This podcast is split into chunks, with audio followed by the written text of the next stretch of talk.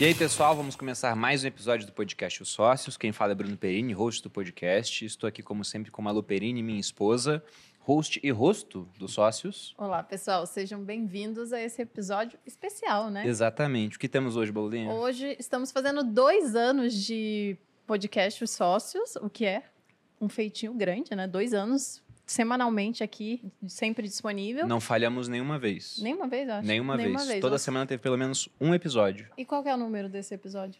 Aí é demais, porque isso não é ao vivo, né?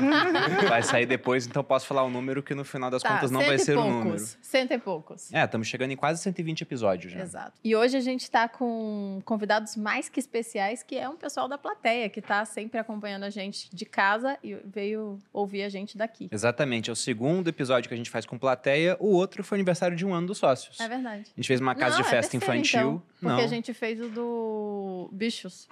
Que é a piscina Verdade, é que, verdade. dele. Então é o terceiro cinema. com plateia. Teve um numa casa de festas infantil, teve um que a gente fez num cinema e agora aqui na sede do Grupo Primo. Então quero pedir uma salva de palmas à plateia que está nos acompanhando aqui. Uhul! Muito bom, pessoal. Manda um outro ru aí, Bolinha. Você que é boa no ru. Não, já Manda um outro. Isso. Eu sou boa em horror. Para marcar esse episódio especial, a gente resolveu fazer uma temática que aborda um dos clássicos da educação financeira. Dos livros que a gente lê hoje ainda, deve ser um dos mais antigos, junto com algumas obras do Napoleon Hill, que é O Homem Mais Rico da Babilônia, do George S. Clason, que é de 1926 essa obra, então vai fazer quase 100 anos. E para falar mais desse livro, estamos com três convidados que já vieram no podcast Os Sócios. Vamos receber novamente Breno Perrucho, criador da Jovens de Negócio, criador da Escola de Dinheiro e cantor nas horas vagas. Tava esperando sair um Breno Perini ou um Bruno Perrucho aí também. De vez em quando rola essas coisas aí. Obrigado, uma honra estar fazendo parte nesses dois anos. Parabéns aí pra vocês demais. Você já veio várias vezes, inclusive, Algumas, né, é, pois Quantas é. vezes? pois Umas é. quatro Ah, cinco? acho que umas quatro vezes. Quase o Raul, peguei é um chapéuzinho triangular Eu aqui o colocar.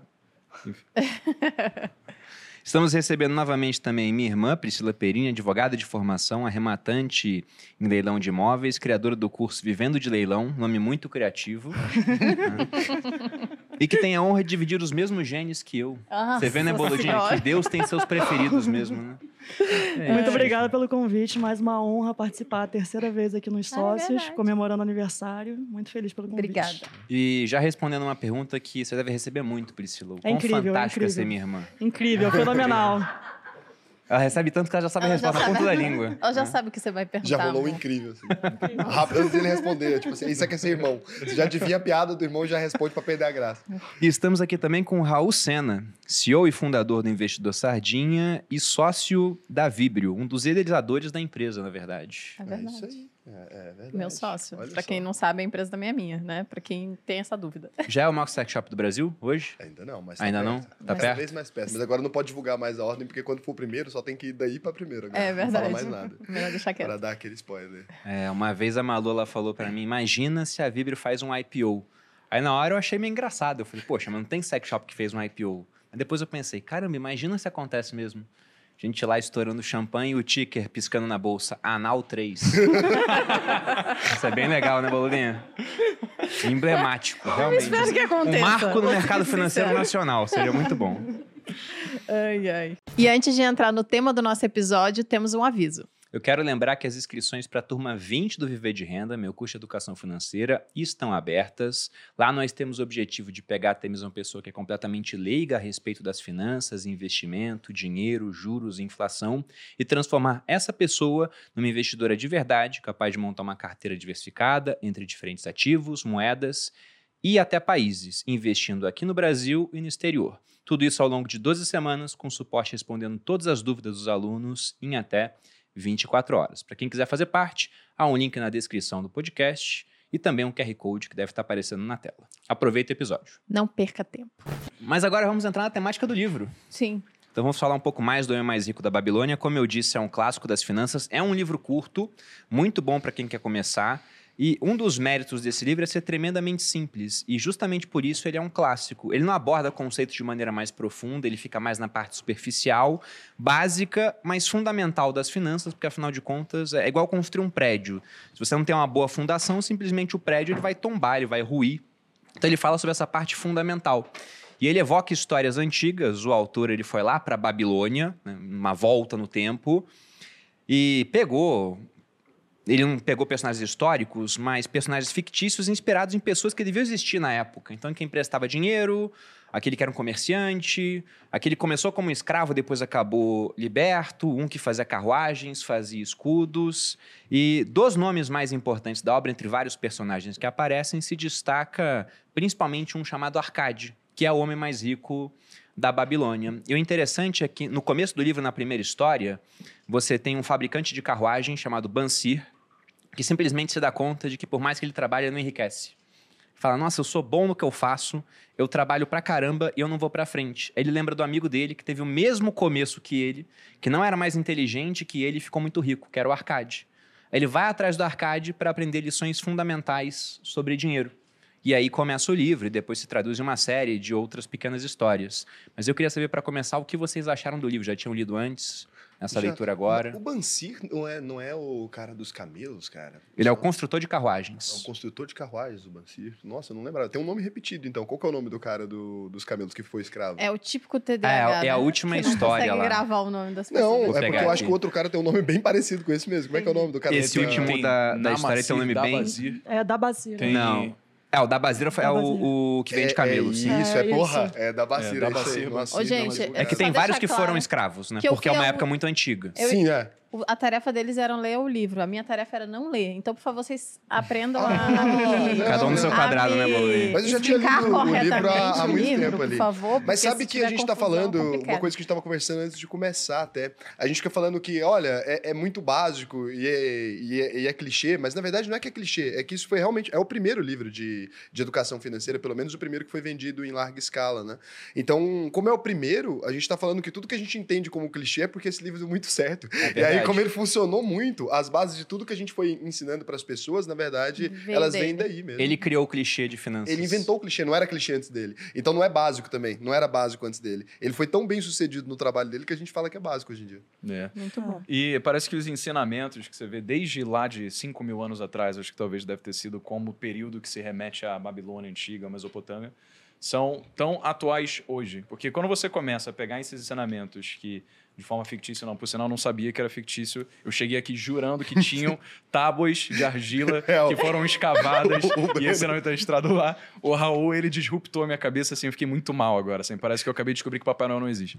E- Sacanagem. Pois é, mas e, e- e são ensinamentos que são é, tão antigos e você vê que parece que os mesmos problemas que a gente tem hoje são os problemas que a humanidade teve há 5 mil anos. Né? É como se a gente pudesse ter mudado a tecnologia, a forma como a gente vive, mas a psicologia humana jamais mudou.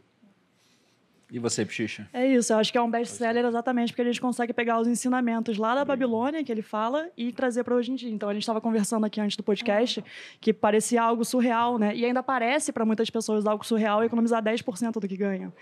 E foi ali uma mudança, um marco na, na vida da Babilônia, quando o Arcade vai lá e passa os ensinamentos para a população de acordo com o pedido do rei.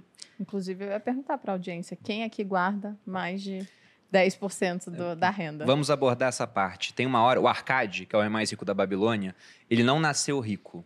Como eu falei aqui no começo, ele teve né, uma origem humilde, junto com outras pessoas, e ele enriqueceu muito, e ele deve esse enriquecimento a um mentor que ele teve, chamado Algamish, que era um comerciante. Ele emprestava dinheiro também para os outros, e o Arcade, ele trabalhava simplesmente colocando né, contratos e, e termos em tábuas de argila, com aquela escrita cuneiforme antiga. Lembrando E ele que é acabou- tudo uma farsa isso daí, é mentira. Eu É uma história fictícia. A história é uma é história fictícia. chama de, de história, é normal, igual Harry Potter. Só uma história. É, farsa é uma palavra forte. Eu tô- É uma porque, ficção. né, como o Breno estava chocado, achei bom é, salientar essa parte. cara. Incrível. E aí o Arcade, quando ele teve contato com o Algamish, ele perguntou, nossa, como é que eu faço para enriquecer? E ele tinha que fazer um trabalho para o Algamish. O Algamish falou, se você fizer o trabalho até amanhã, eu te falo como é que você faz para enriquecer. Ele foi, virou à noite, escrevendo nas tábuas de argila, iluminado por um candeeiro, que era um- uma lâmpada daquelas orientais mais antigas. Ficou com os olhos vermelhos, tudo deu duro e conseguiu concluir a tarefa. E o Algamish falou para ele, é um negócio super simples. De cada 10 moedas de ouro, né, você tem que gastar 9. Tem que sobrar sempre uma no seu bolso. Essa foi a primeira lição que ele deu. E é óbvia Mas se é tão óbvio, o que, que o pessoal não faz? Porque se pega no Brasil, 90% das famílias estão endividadas hoje. Ah, Na verdade, elas gastam 11, né? Elas gastam 11. Ou 12. Mas você vê que o Algamish é um casca de ferida, porque ele não fala o que, que ele vai fazer com o dinheiro depois de guardado, né? Aí ele vai e guarda o dinheiro ao longo do, do ano inteiro, a uma moeda. E aí no último, quando ele já tinha ali um ano de economias, ele vai e pega o dinheiro dele e dá pro oleiro que vai buscar Joias. joias, que na verdade são cacos de vidro, daí ele perde o dinheiro. Ele espera, né? Aí chega e pergunta, e aí, o que que deu, né? Suas coisas do investimento deu errado, obviamente. Ele fala pra ele já perdeu o dinheiro, obviamente aí a partir daquilo ali é que ele, que ele explica pra ele, né? Que ele deveria tomar mais cuidado, tomar as decisões embasadas. Então o cara deixa você juntar dinheiro o ano inteiro, deixa você se fuder, depois que você se fode e fala, ah, agora sim, agora eu te explico o restante. Mas esse primeiro princípio aí é até legal, porque no momento que o Algamish fala isso pro Arcade, ele nem entende. Ele fala, ué, 100% do dinheiro que eu ganho é meu. Como assim eu preciso guardar se vem tudo pra mim? Aí ele faz a pergunta, né? E quanto você tem no seu último mês de trabalho? Aí ele fala, nada. É verdade, É. começa com isso. Como é que é tudo pra você? Se você tem que pagar o padeiro, se tem que pagar o construtor, se você tem que comer, fazer todas as coisas, quanto é E que você fica? só não se paga. E É. aí nasce o primeiro ensinamento. Pague-se primeiro e depois É. você E o que aconteceu o é que o, o Banzir e o Kobe, que são os amigos, que eles decidem perguntar pro Arcádio o que, que eles estão fazendo, eles trazem um monte de gente junto para aprender também, né? E receber ensinamentos. Daí o Arcádio ele faz a pergunta: Ué, mas quantos de vocês aqui têm bolsas vazias? E aí todo mundo levanta a mão. E o Arcádio ele começa a ver: Bom, mas como é que isso é verdade se todos vocês ganham coisas diferentes? Você tem famílias com tamanhos diferentes, vocês têm realidades diferentes. Né? Porque na prática é justamente o comportamento de que pô, você tem que gastar menos do que você ganha, é inovador. Né? Isso é absolutamente. É, é, é, na verdade, a inovação é essa, né? Essa é inova- Mas essa, essa parte é muito legal, né? É, é um momento que ele rebate as pessoas que estão lá. Eles se juntam todos já no aprendizado, mas aí já é no momento que o rei fala pra eles irem lá no negócio, não é isso? Aí o rei fala pra ele reunir as pessoas, porque o rei percebe que a Babilônia é um lugar rico, mas que pouquíssimas pessoas têm a capacidade de ganhar dinheiro, como se algum político fosse realmente se preocupar com isso. É os poli- o rei da, da Babilônia, ele com certeza era fictício mesmo. Aí tava ali, ele junta a galera, coloca lá, e aí eles vão começam a discutir. E ele fala: olha, você precisa guardar uma, uma moeda de, de cada 10 que você vai pegar ali e tal. E aí, na hora que ele fala isso, as pessoas todas começam a reclamar, né? Falar, ah, mas como é que eu vou guardar se meu dinheiro mal dá pra poder fazer as compras básicas e tal? E daí ele fala: é verdade que vocês todos ganham salários diferentes, né? E sim, todo mundo. Tinha uma pessoa que é o cara que conserta carruagem, o outro cara faz sei lá o quê, cada um, um é comerciante, o outro não é. E aí eles todos é, concordam com essa afirmação. Então, como que todos vocês ganham valores diferentes e todo mundo tá sem dinheiro, né? Porque as pessoas readequam o padrão de vida à quantidade de dinheiro que elas ganham. Então, acho que esse é um dos pontos mais legais, assim, porque ele consegue realmente fazer uma quebra. Ele não tem dinheiro sobrando para ninguém, independente das pessoas ganharem quantidade de dinheiro e tem famílias de tamanho diferentes, né? Nunca sobra, é impossível sobrar. Esse é um ponto muito bom. Pegando até por partes, para quem está em casa e nunca leu o livro, que eu aconselho É. que vocês façam, é um livro bem bacana.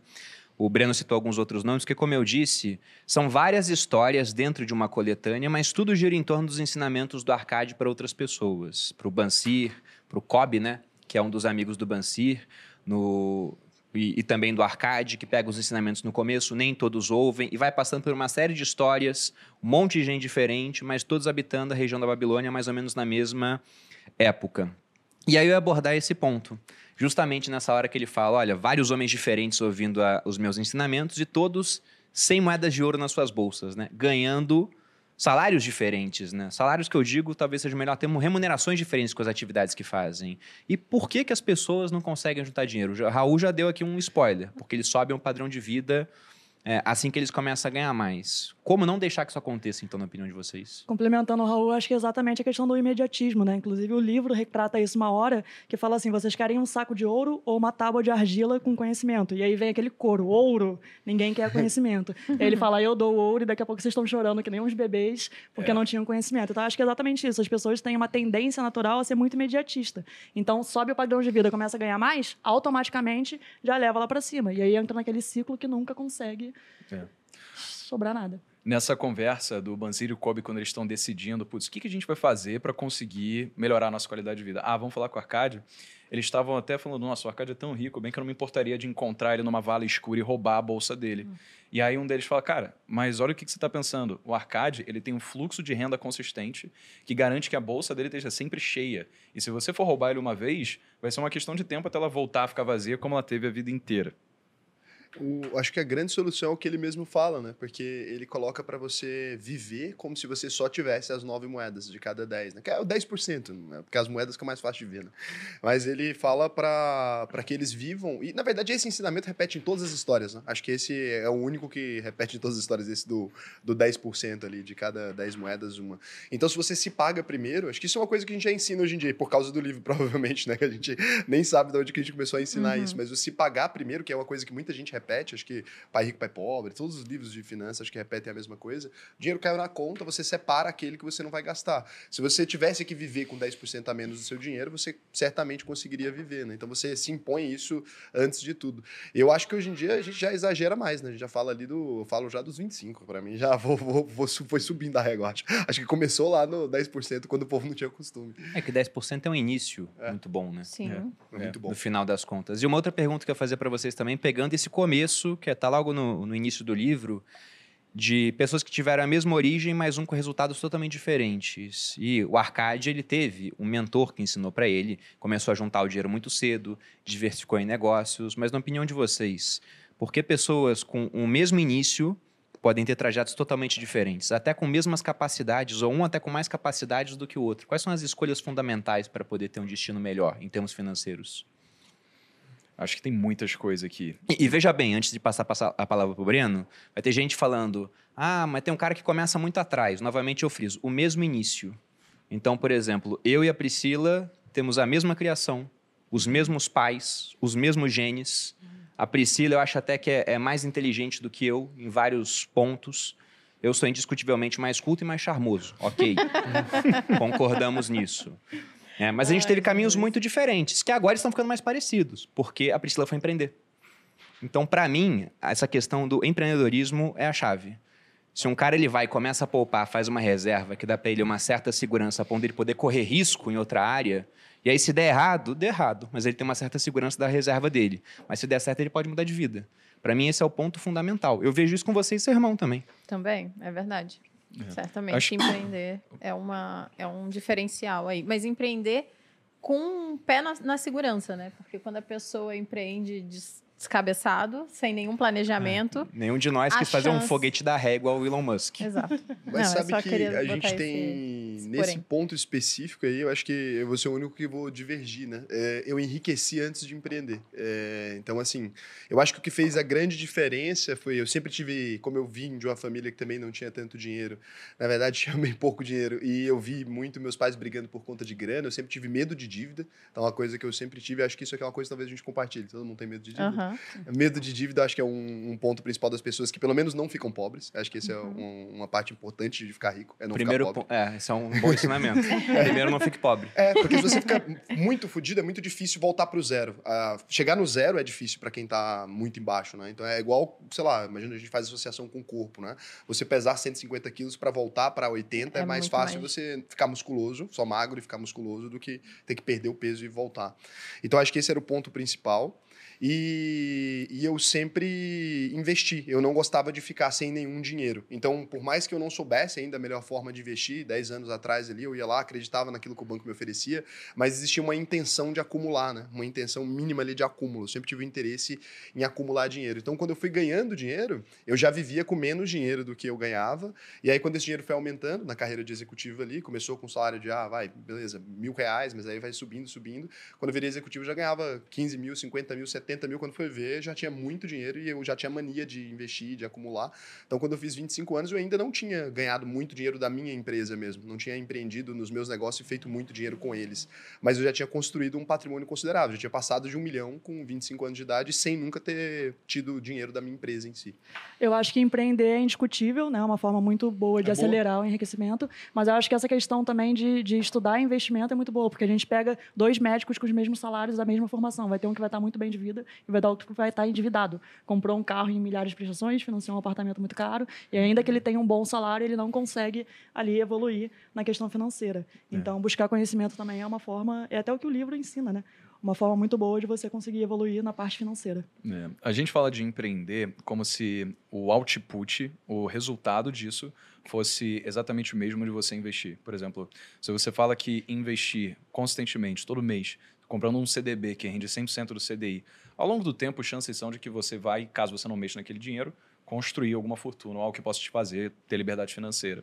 Mas se você tentar vários negócios, pode ser que um deles em algum momento dê certo, mas pode ser que não também. Então, uhum. acho que isso também traz alguns paralelos em relação à forma como a gente decide insistir no erro.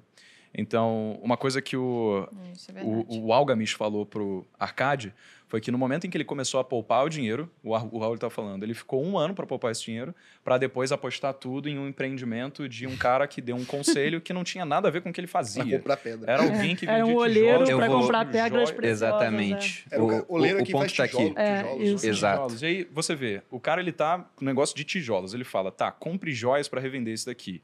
E aí o Arcade, ele num primeiro momento errou em confiar nesse cara. Mas aí o que, que o Gamish falou? Não confie em conselhos de pessoas que não têm propriedade para falar sobre aquilo. Ele aprendeu com erro. E aí ele depois conseguiu fazer com que, beleza, agora eu tenho dinheiro guardado. Só que ele errou de novo. Por quê? Porque quando ele começou a ver os rendimentos do dinheiro que ele estava acumulando, o que, que ele estava fazendo? Comprando um banquete para a família de vez em quando e fazendo com que as crianças desses, desse dinheiro acumulado eles acabassem sendo é, mortas né? e não conseguissem gerar netos também.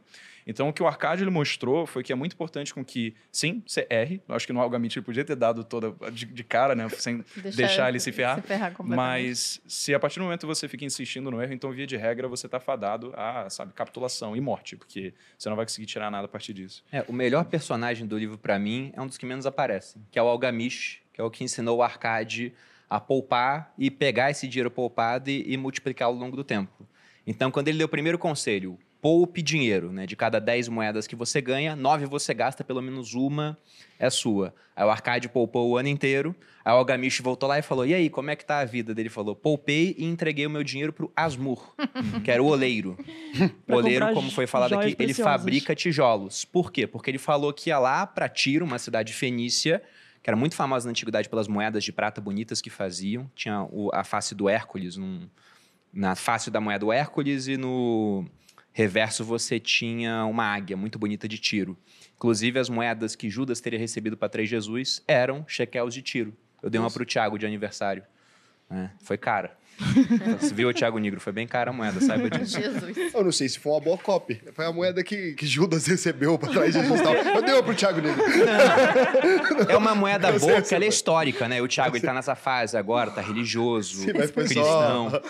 E tem um ponto interessante. A moeda com Essas moedas, se você pega as que já estavam em circulação na época de Jesus, elas são quase três vezes mais caras do que aquelas que não estavam ainda porque se estava em circulação, talvez pudesse ter passado ter pelas sido. mãos das pessoas da época, dos Caramba. envolvidos. Uau, uau. Né? E aí, se você compra uma. Até esse ano é muito mais cara, depois passa a ser mais barata.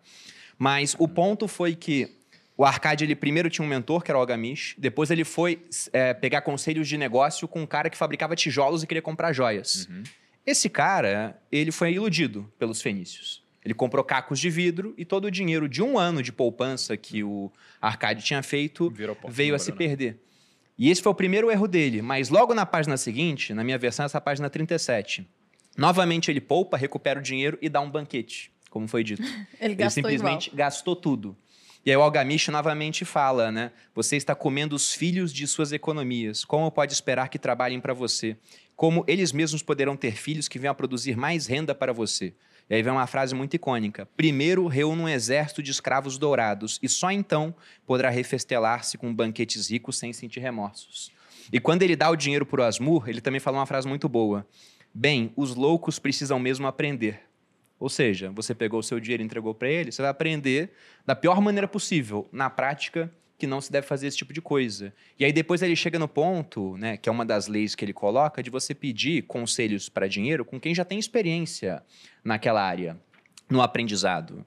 E eu queria saber o papel de mentores na vida de vocês. Quem foram mentores que os ajudaram a, a investir ou a empreender melhor? Vou momento fofo do podcast. Uhum. Meu, meu mentor é meu irmão. Eu estou aqui onde eu estou hoje em dia por sua causa. Né? Poxa, né? obrigado, Xixi. Você incentivou. Agora. Nossa, mas foi, foi bonito mesmo. Não. E de pensar que você chama ela de ingrata às vezes. Ai, que sacanagem!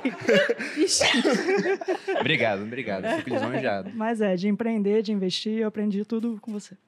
Oh. Mas a gente, eu via a Priscila e falava, nossa, a minha irmã é tão mais inteligente do que eu. E aí, quando eu passei a ter mais dinheiro, eu falei, cara, eu, eu consigo fazer alguma coisa para fazer a Priscila ganhar mais dinheiro e, ao mesmo tempo, para me beneficiar disso, que foi a questão do leilão de imóveis. E a ideia, dando a César o que é de César, foi da Malu. A Malu que falou, Obrigada. amor, vamos trazer a sua irmã para cá. Ela estava em Palmas na época. Traz ela para São Paulo. A gente combina de dar um salário inicial para ela fazer isso enquanto arremata os imóveis. E aí depois ela vai deslanchar sozinha. E quando eu trouxe a Priscila para cá, eu falei, a gente vai arrematar imóveis juntos. Quando a gente arremata imóvel vende, a gente vai repartir esse dinheiro, mas já se prepara porque provavelmente o pessoal vai querer aprender sobre isso. Você vai ter um braço de educação na sua empresa. Ela falou: Ah, mas eu não sei fazer isso. Nunca fiz. Daí eu falei: Você vai ver que o pessoal vai pedir, você é inteligente, você é didática, isso vai acontecer. E aconteceu. Tá indo para qual turma agora do Vendo de Leilão? Estou na 12 turma. 12 turma. Bastante. E é o curso mais barato que existe, porque se a pessoa arremata ah. um imóvel, ela ganhou 30 vezes o que investiu no curso. Aqui em São Paulo, principalmente, mas que bom. Fico lisonjeado de ser seu mentor. Eu acho que o legal da internet é que você acaba trazendo mentores para sua vida que você não necessariamente conhece ou que você sabe como são no dia a dia, porque você começa a consumir conteúdo de pessoas que têm tanta coisa para ensinar, que são tão transformadores, mas né, muitas vezes você né, não vê como a galera está aqui agora né, vendo vocês. Mas comigo, lá em 2017, gente, né? né? no, no, caso, é, eu comecei a consumir principalmente pô, o Perini e o Thiago. E eu acho que hoje não só tenho o privilégio de dizer que eu conheço pessoas pessoalmente, como também são sócios né, do meu negócio. Então, é, desde então, acho que tudo que a gente pôde viver a partir disso foi por conta dos ensinamentos, não só da internet, mas em poucas conversas tomando café, alguns insights em relação ao negócio que mudaram completamente o jogo.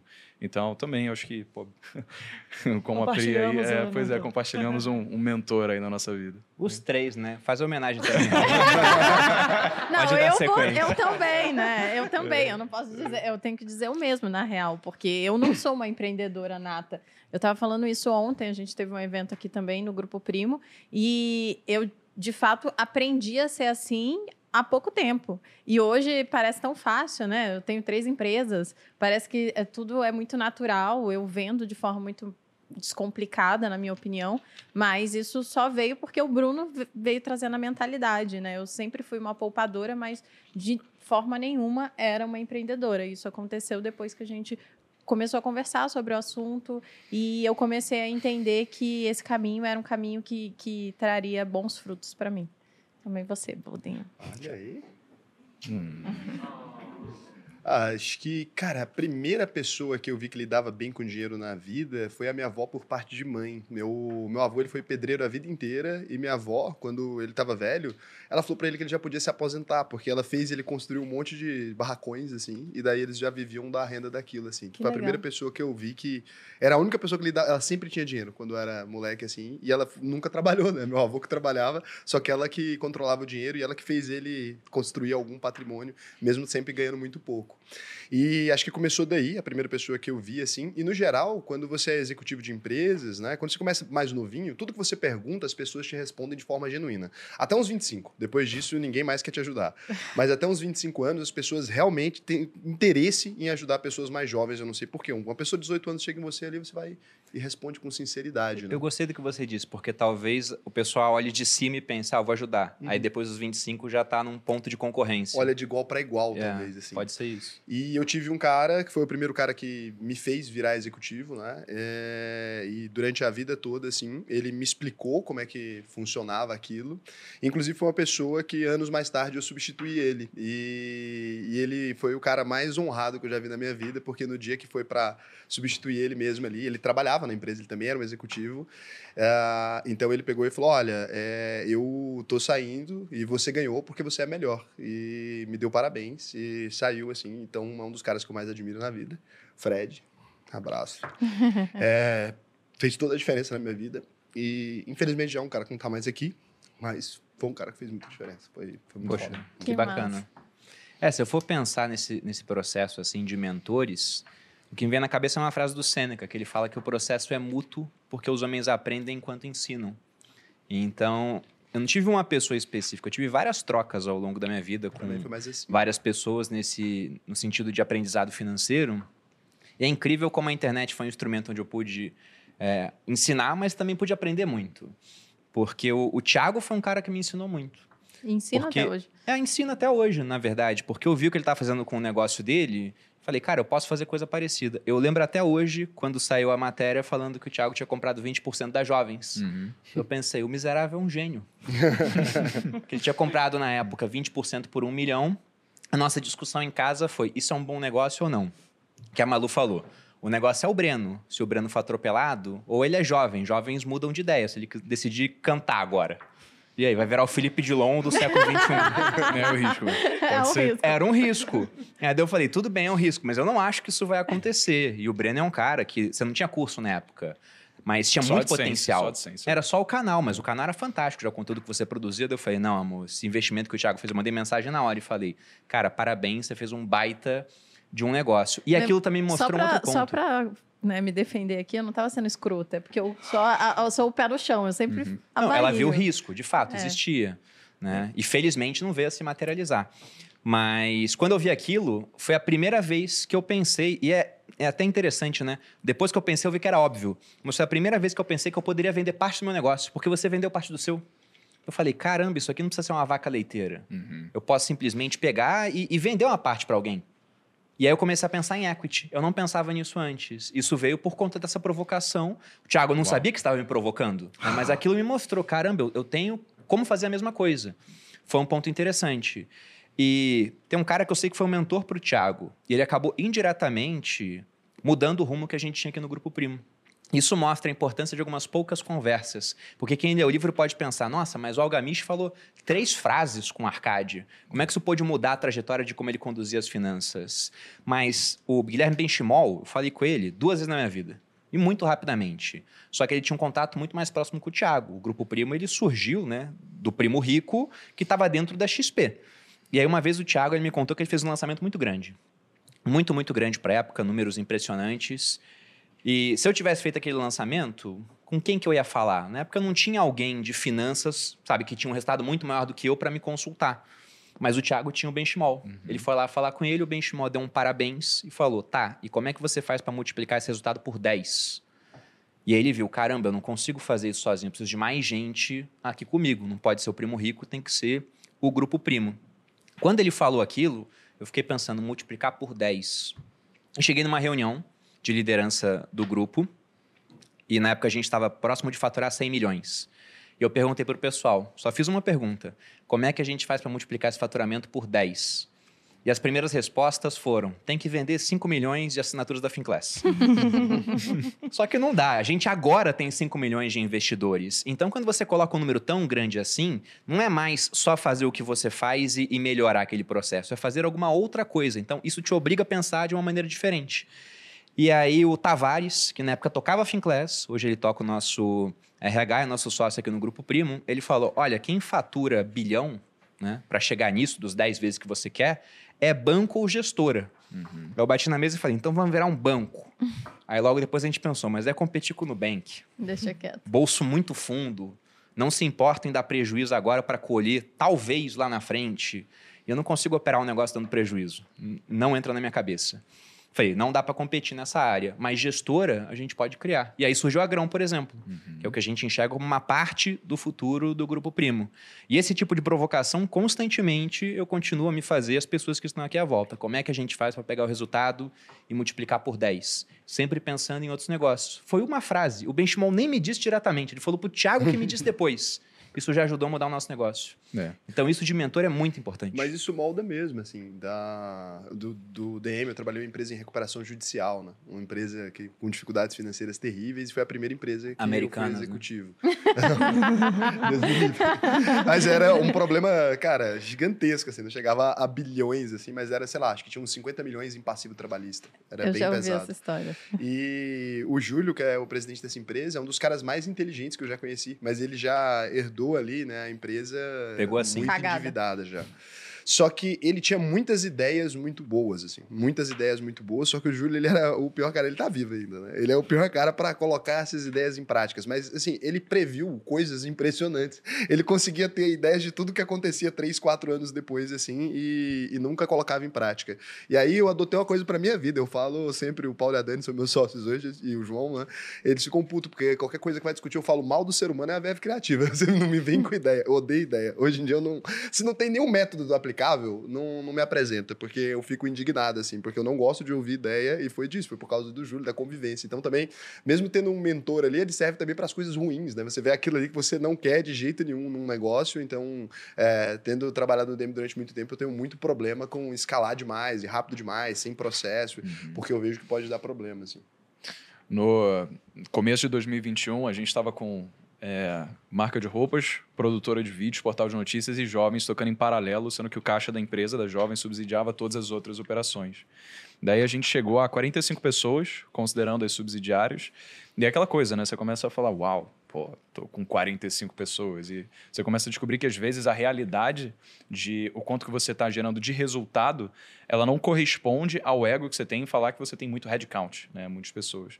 Porque você começa a perceber, poxa, às vezes é mais fácil você gerar muito faturamento e nenhum resultado do que menos faturamento e muito lucro, na verdade. Uhum. E eu lembro que naquela época eu fui gravar com o Thiago, e aí depois que a gente terminou, ele falou: Ô Perrucho, mas qual que é o core que você está fazendo? Ela falou, meu core é isso aqui, é a produtora, é a marca de roupas, é o portal de notícias, é isso aqui é o core. E aí ele falou, cara, isso aqui não, não vai funcionar. E eu, como assim não vai funcionar? Ele falou, você pode escrever o que eu tô falando isso aqui, não vai dar certo, mano. E aí não é à toa, a gente terminou agora 2022 com 19 pessoas, com uma empresa só, só que um resultado cinco vezes Muito maior do que melhor. quando estava naquela época. Então, você começa a ver que quando a gente coloca o nosso ego em, em frente a, de fato, a racionalidade da coisa, o que você começa a perceber é que, cara, assim, você tendo muita gente, muito projeto só para falar, acaba sendo muito mais algo que vai fazer com que no futuro as coisas que você mais espera que deem certo não dão. Porque você foi arrogante e a arrogância é o primeiro pilar para o declínio de sucesso. Né? Bacana, cara, essa parte. Bem interessante. Você tem uma coisa a compartilhar dessa parte também, Pichucho, ou não? Especificamente sobre isso, não. Não? Qual é o core desse negócio, Priscila? Quantas pessoas vende... tem ali? Hoje em dia, sua equipe é muito grande? Não, minha equipe é, é micro. micro é. É. Ela Ela aprendeu o negócio da gente, Priscila é isso. é só lucro. É, é, saber de como a margem de lucro é altíssima, a equipe é muito Lucros abusivos. Não, eu tenho, eu tenho um sério... Eu acho que eu peguei isso do Bruno, né? Eu tenho um sério problema em operar no negativo. Então, hoje... Todo mundo acha, gente. Não, é, pessoas... mais um problema com o dinheiro, ele vai acabando. É mentira. É mentira. Várias empresas se adaptaram com outro modelo. Mas aí é startupeiro, Mel. É diferente, né, empresário? E tem uma galera... A galera que não bota o dinheiro em risco, geralmente, né? É, que não fez o dinheiro, que não sabe o, o, problema que é juntar dinheiro, que é se sacrificar pelo dinheiro, a pessoa não, não liga de gastar o seu dinheiro, afinal é seu, né? então, não tem um sócio assim. Não é? Essa é uma boa, uma boa, um bom ensinamento. É, várias das startups que elas pegaram esse ciclo de dinheiro muito barato, com um mundo de juros zero ou, ou negativos, pegando a inflação que estava em 2% em países desenvolvidos, elas só existem por conta desse ciclo. Você vai olhar a startup que você usa para se locomover na cidade, não dá lucro. A que você usa para pedir comida, não dá lucro. A que usa para alugar imóveis, não dá lucro. Então, tudo isso só existiu porque havia uma série de capitalistas de riscos dispostos a subsidiar esses negócios, igual a jovem subsidiou uma série de outros negócios, que uma hora viu, cara, não está dando certo. Corta tudo e vamos voltar para o core. Isso está acontecendo um pouco agora. Se a gente pega e olha a margem líquida do Uber, de cada 100 dólares que o Uber fatura no mundo, o resultado deles líquido é um prejuízo de 40 dólares. Uau. Eles gastam todos os 100 de faturamento e ainda tem 40 de prejuízo. E várias startups seguem o mesmo ciclo. E eles conseguem se manter operando porque ainda tem dinheiro em caixa de rodadas de investimento que fizeram. Mas não sabemos até quando, né? E qualquer coisa capta também, né? Você pode fazer um down round que vai diluir todo mundo ali. É, mas... Estando em bolsa, o cara consegue fazer uma subscrição, um aumento de capital. Até certo ponto. Até não, não é, ninguém mais confiar. Até, certo é, ponto. até o mercado não confiar que Até certo vai. ponto. Tá. Você vai indo no caso do Uber, eventualmente vai deixar de ter motorista. Então, isso certamente pode fazer com que acabe aumentando as margens também. É, bota o chat GPT para tipo conduzir o carro. Né? 30 anos você esperando aparecer os motoristas autônomos. Será que é isso que os investidores esperam? Acho que eles estão lá. Pô, hora ser. dessa não vai motorista. Mas esse é um ponto interessante para se comentar, porque, por exemplo, nessa parte de ter mentores para te ajudar a decidir como investir melhor, né, eu acho bem curioso o quantas pessoas físicas, principalmente aqui no Brasil, o cara que quer começar a investir, ele é arrogante a ponto de não procurar mentores e de ser atraído por maus negócios. Igual a Arcade que foi comprar cacos de vidro na Fenícia, o que acontece é a pessoa joias. física. Ele ganhou cacos de vidro. Exatamente. A, a, pessoa física faz a mesma coisa em bolsa. Ao invés de olhar uma empresa que existe há bastante tempo, num setor perene, um setor com menos competição, com mais margens lucrativa, o cara quer comprar Oi, IRB E quando a Americanas cai 70%, o cara pensa, agora é hora de comprar Americanas. Só que aí depois cai mais 70%, pô. Porque não tem limite. Uhum. Sempre pode cair mais 90%. Ah, custava 10, foi para 1, não cai mais. Vai de 1 para 10 centavos. E depois faz um grupamento, volta a valer 1 e cai de novo. Uhum. Né? Então não tem limite para baixo. Por isso, você está ouvindo em casa essa parte dos mentores, o que eu te aconselho é não tem ilusões sobre si mesmo. Se você não sabe fazer alguma coisa, corra atrás do aprendizado com quem sabe, porque isso é muito mais barato do que tentar aprender sozinho, quebrando a cabeça e perdendo dinheiro. E Tá. é um conselho do livro também, né? Sobre você não, não arriscar o dinheiro tentando obter um, um lucro muito acima. É um dos principais conselhos também que eles falam. Porque você tentar lucros razoáveis.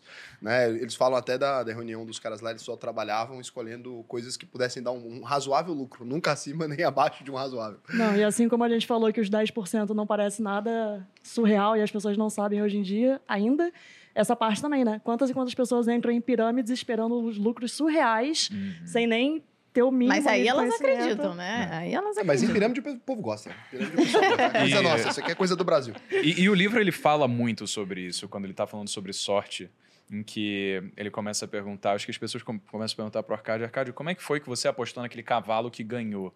Como se o motivo pelo qual o Arcádio ter tido toda a fortuna né? foi porque ele, putz, ele conseguiu acertar porque ele Sortudo. estava com a bênção da deusa da sorte.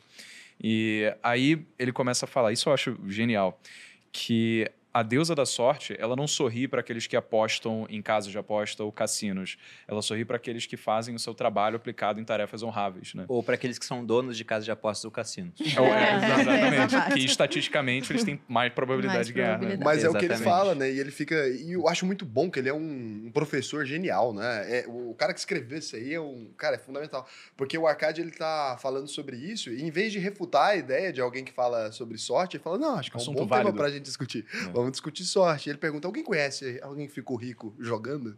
E aí ninguém levanta a mão ali, né? E, e aí ele vai indo. Ah, e alguém conhece alguém que ficou rico de alguma forma, encontrando dinheiro, que se mantém rico e tal, e eles não vão conhecendo. Então ele pega sempre os argumentos das pessoas e ele vai até o limite com esses argumentos, né? É uma boa aula de didática pra gente ali, porque eu fiquei impressionado. Tem Tá, um ponto. Deixa, Quer deixa falar eu só. coisa? Não, até aqui então temos quatro, quatro lições. Ver se eu tô. Eu Resumindo tô bem resumindo bem. Hum. Pague-se primeiro ou poupe dinheiro. 10%. Dá no mesmo, Isso. 10%. Cada 10 moedas só gaste Aí 9. controle seus gastos, que também tá mes- na mesma vibe. Multipliquem seus, seus rendimentos e proteja seu tesouro contra a perda. Eu Já dá, pra, já dá pra lançar. um- Ah, você não precisa ler mais, não. Tô de- achando que é. Deu. Ah, eu tô resumindo, Acho que pro a pessoal Malu não vai precisar acompanhar. ler. A mulher mais rica de Alphaville. De dinheiro com boludinho. Seguiremos, vai, sigam Mas, então. mas tem uma parte que é muito bacana, porque ele não coloca várias leis assim explícitas, mas em alguns capítulos tem uma parte que ele fala: não, nós temos as cinco leis do ouro, sete medidas para que você tenha mais dinheiro. E tem uma hora que eu acho muito emblemática, que é o momento em que o filho do Arcade, Nomazir, ele volta pro pai para dar contas de uma herança que ele recebeu de maneira antecipada. E aí que tá esse ponto que a Priscila citou no começo do podcast, de que se você oferece ouro ou conhecimento, o pessoal quer o ouro, ainda que vai gastar tudo, quando o conhecimento pode trazer muito mais ouro no futuro. Então, resumidamente, essa história é a seguinte: o Arcade teve um filho, já era riquíssimo, que era o Nomazir, e falou: Ó, vou te dar um dinheiro adiantado e vou te dar, junto com esse dinheiro, cinco tabuinhas de argila. Na verdade, uma tabuinha de argila com cinco leis. Leve isso com você. E o Nomazir era jovem, o jovem arrogante, ele foi sair para viajar pela região do Oriente Médio, foi gastando dinheiro, dilapidando, entrando numa série de maus negócios, tomando golpes, né? que é o que acontece com o jovem, sobretudo quando ele tenta forçar o seu dinheiro a ganhos impossíveis. E aí, uma hora, ele se deu conta que estava sem nada. Aí, quando ele estava sem nada, que ele lembrou da das tabuinhas de argila com as cinco leis do ouro. Que eu vou ler aqui rapidamente. Mas usando as cinco leis, ele conseguiu recuperar o dinheiro que ele tinha perdido e voltar para o pai dele anos depois com mais patrimônio do que ele tinha saído. Aí o pai viu, você é digno da minha herança. Porque o melhor herdeiro é aquele que não precisa de herança. Mas essa história é bonita. Ele volta ali e coloca o primeiro saco de Ah. ouro É verdade. no pé Fala dos essa pais. É, é incrível, é porque ele sai, né, com um saco de ouro só e com a coisa de argila. Daí ele conta pro pai dele que ele perdeu tudo, chegou a vender a própria roupa para comer, né? Então ele se lasca todo. E aí ele volta com um saco de ouro e coloca de volta no pé dos pais dele ali e fala: Ó, tá aqui então o saco de ouro que você me deu. E aí ele vai e coloca mais dois sacos de ouro, né, cheios. E daí ele fala: não tem como mensurar o quanto vale o, o valor da tábuazinha, né? E aí ele coloca que ele dá mais dois sacos de ouro e devolve pro pai dele porque ele quer ter direito à herança, na verdade. O pai dele pede para ele provar que ele era capaz de cuidar do dinheiro, porque senão ele não deixaria a herança para ele. Você não vai dar o dinheiro é. para alguém que não sabe cuidar do seu dinheiro. Da Acho que é o maior forma... ensinamento, talvez, sobre herdeiros, né? É, eu tiro de... da seguinte forma: o melhor herdeiro é o que menos precisa da herança. É, se seu filho precisa da herança, você não deveria deixar uma herança. E se ele não precisa, você pode é. deixar ou não, porque não faz diferença. O Algamish, ele tinha filhos também. E ele decidiu fazer com que Arcádio fosse aquele que ia ficar responsável pelos seus imóveis, né? Exatamente, ele negócios. falava que os filhos dele só pensavam em gastar, em gastar. E aí ele lembrou do Arcádio quatro anos depois do primeiro ensinamento lá pois que é. ele deu e volta para falar: Arcádio, como é que tá a sua vida hoje? Aí ele vem, mostra os ensinamentos, então agora eu acho que você pode cuidar dos meus negócios. E ele deixa herança para o Arcádio também. Sim. O Arcádio ganha uma herança, na verdade, né? Ganha. E isso é outra questão relacionada a aproveitamento de oportunidade também, porque da mesma forma como o seu trabalho duro, ele vai com os seus investimentos consistentemente acumular uma quantidade de dinheiro, às vezes o fato de você mostrar para outras pessoas que você é responsável e que você sabe fazer uma boa gestão a respeito daquilo que você acumulou, sabe dar bons conselhos, faz com que a sorte sorria para você e essas portas do acaso acabam se abrindo de forma sem planejamento nenhum. Então, por exemplo, o Arcade ele já ser um homem rico o destino dele estava traçado a partir do momento que ele colocou esses ensinamentos em prática. Mas ele se tornou muito mais rico, porque ele perguntou para a pessoa certa, porque ele aplicou o que a pessoa certa disse para ele aplicar, e a pessoa certa, depois de anos, quando chegou numa idade avançada, falou: Olha, nem os meus filhos colocaram em prática o que você colocou. Então agora toma aqui, você vai cuidar de todos os meus imóveis, meus negócios. Bom, pegando as cinco leis do ouro, a gente abordou parte do conteúdo delas ao longo do podcast, porque nas histórias os princípios acabam sendo sempre os mesmos: trabalhar, poupar, empregar bem o seu dinheiro, não entrar em aventuras desmedidas. Mas as cinco leis do ouro seriam, vou ler todas aqui. Primeiro, o ouro vem de bom grado e numa quantidade crescente para todo homem que separa não menos de um décimo de seus ganhos, a fim de criar um fundo para o seu futuro e de sua própria família. Aquela história: ganha 10 moedas, gaste só 9, tem que sobrar uma no seu bolso. 2. O ouro trabalha diligente e satisfatoriamente para o homem prudente que, possuindo, encontra para ele um emprego lucrativo, multiplicando como os flocos de algodão no campo. Não basta só poupar, você tem que investir esse dinheiro a ponto dele crescer ao longo do tempo. 3. O ouro busca a proteção do proprietário cauteloso que investe de acordo com os conselhos de homens mais experimentados em seu manuseio. Então, se você quer comprar joias, vá atrás de um ourives e não de um oleiro. Quer comprar tijolo, aí você pede o conselho para o oleiro. Né? Então, peça o conselho para alguém que possa te aconselhar naquela área. E eu diria até mais, né? Tenha cuidado com o conselho de quem ganha com as suas escolhas. Chega lá para o cara que te orienta de graça, na corretora, mas que ganha comissão pelo que ele te vende. E aí tem vários fundos e tem produtos que pagam quase nada de comissão, mas tem um COI que dá 5% da cabeça de comissão. O cara vai e fala: não, entra aqui no COI, por exemplo. Então, esse ponto 3 eu estenderia até para essa parte do conflito de interesse. O 4. O ouro foge do homem que o emprega em negócios ou propósitos com que não está familiarizado ou que não contam com a aprovação daqueles que sabem poupá-lo. Não falamos muito disso ainda. Vocês querem comentar sobre o 4 antes de partir para o 5? É, é, o que a gente falou das pirâmides ali, né, e tal. É uma, uma das histórias, inclusive, do filho do Arcade é que, como ele perde o dinheiro, né, ele entra num trem, logo das primeiras horas que ele tá com um saco de dinheiro ali, ele entra num trem e ouve dois caras conversando a respeito de, de um cavalo, né, tava com um cavalo bonito do lado, a respeito de um cavalo de aposta, e tinha um cara na cidade de Nívia, é isso, que nunca tinha, o cavalo dele nunca tinha perdido nenhuma corrida e tal. O cara não entende nada de cavalo, ele não entende nada sobre aposta, ele não entende nada sobre corrida de cavalo, nada.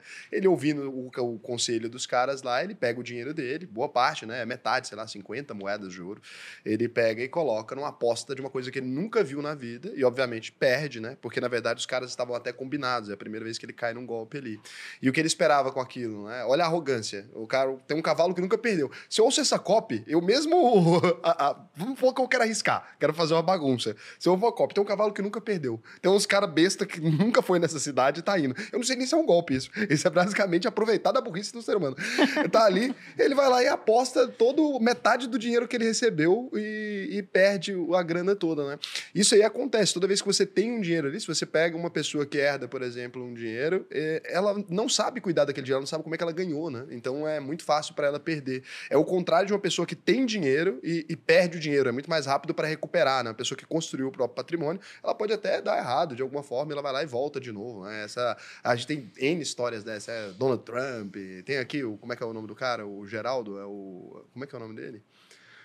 Cara, ele é palestrante. Fala Rufino? Direto. É o Rufino, não é? Ele, é, ele teve lá da sucata e tal, daí ele perdeu tudo, daí vai sobe de novo. Então essas histórias é toda hora. O contrário do cara que ganha o dinheiro, né? Que esse só perde mesmo. Não, e além dessa história do cavalo, ele ainda perde os outros 50% investindo em um negócio, comprando uma loja né, que tava com o estoque barato, de algo que ele não tinha a menor noção do que ele estava fazendo. E virando sócio de alguém que não conhecia. De uma pessoa que ele não conhecia. Aí, obviamente, também dá errado e ele fica zerado. Aí que ele vai pegar a tábua lá que o pai dele deu com as cinco leis e vai começar a trabalhar e depois ele começa a investir. Então, quando ele começa a ganhar dinheiro trabalhando, ele pega o dinheiro dele e dá para um cara que ia comprar cobre que ao final da construção do muro, iam precisar dos portões. Então, o Sim. rei ia precisar daquele produto. Então, a gente já compra aqui porque é uma demanda certa que o rei vai precisar.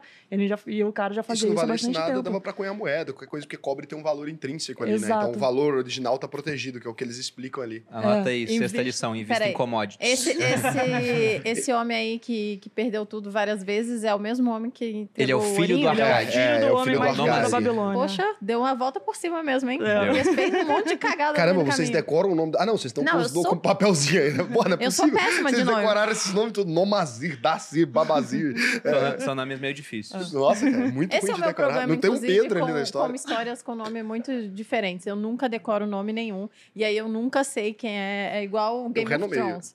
Pra Muitos mim é todo mundo. É tá alguma coisa. É tá alguma coisa. Não, isso não era Game of Thrones. É isso era aquele do. Todos Uhtred. esses aí que tem esses nomes tudo diferente. Eu não decoro nenhum, aí eu nunca sei. Aí aparece um cara diferente, eles trocam um ator, aí me ferra Mas não precisa. Eu, eu, eu foco eu na consigo. história e eu renomeio as pessoas. É, tem um, cara que era rico, o filho do cara que era muito rico, o cara dos camelos. Aí eu vou indo.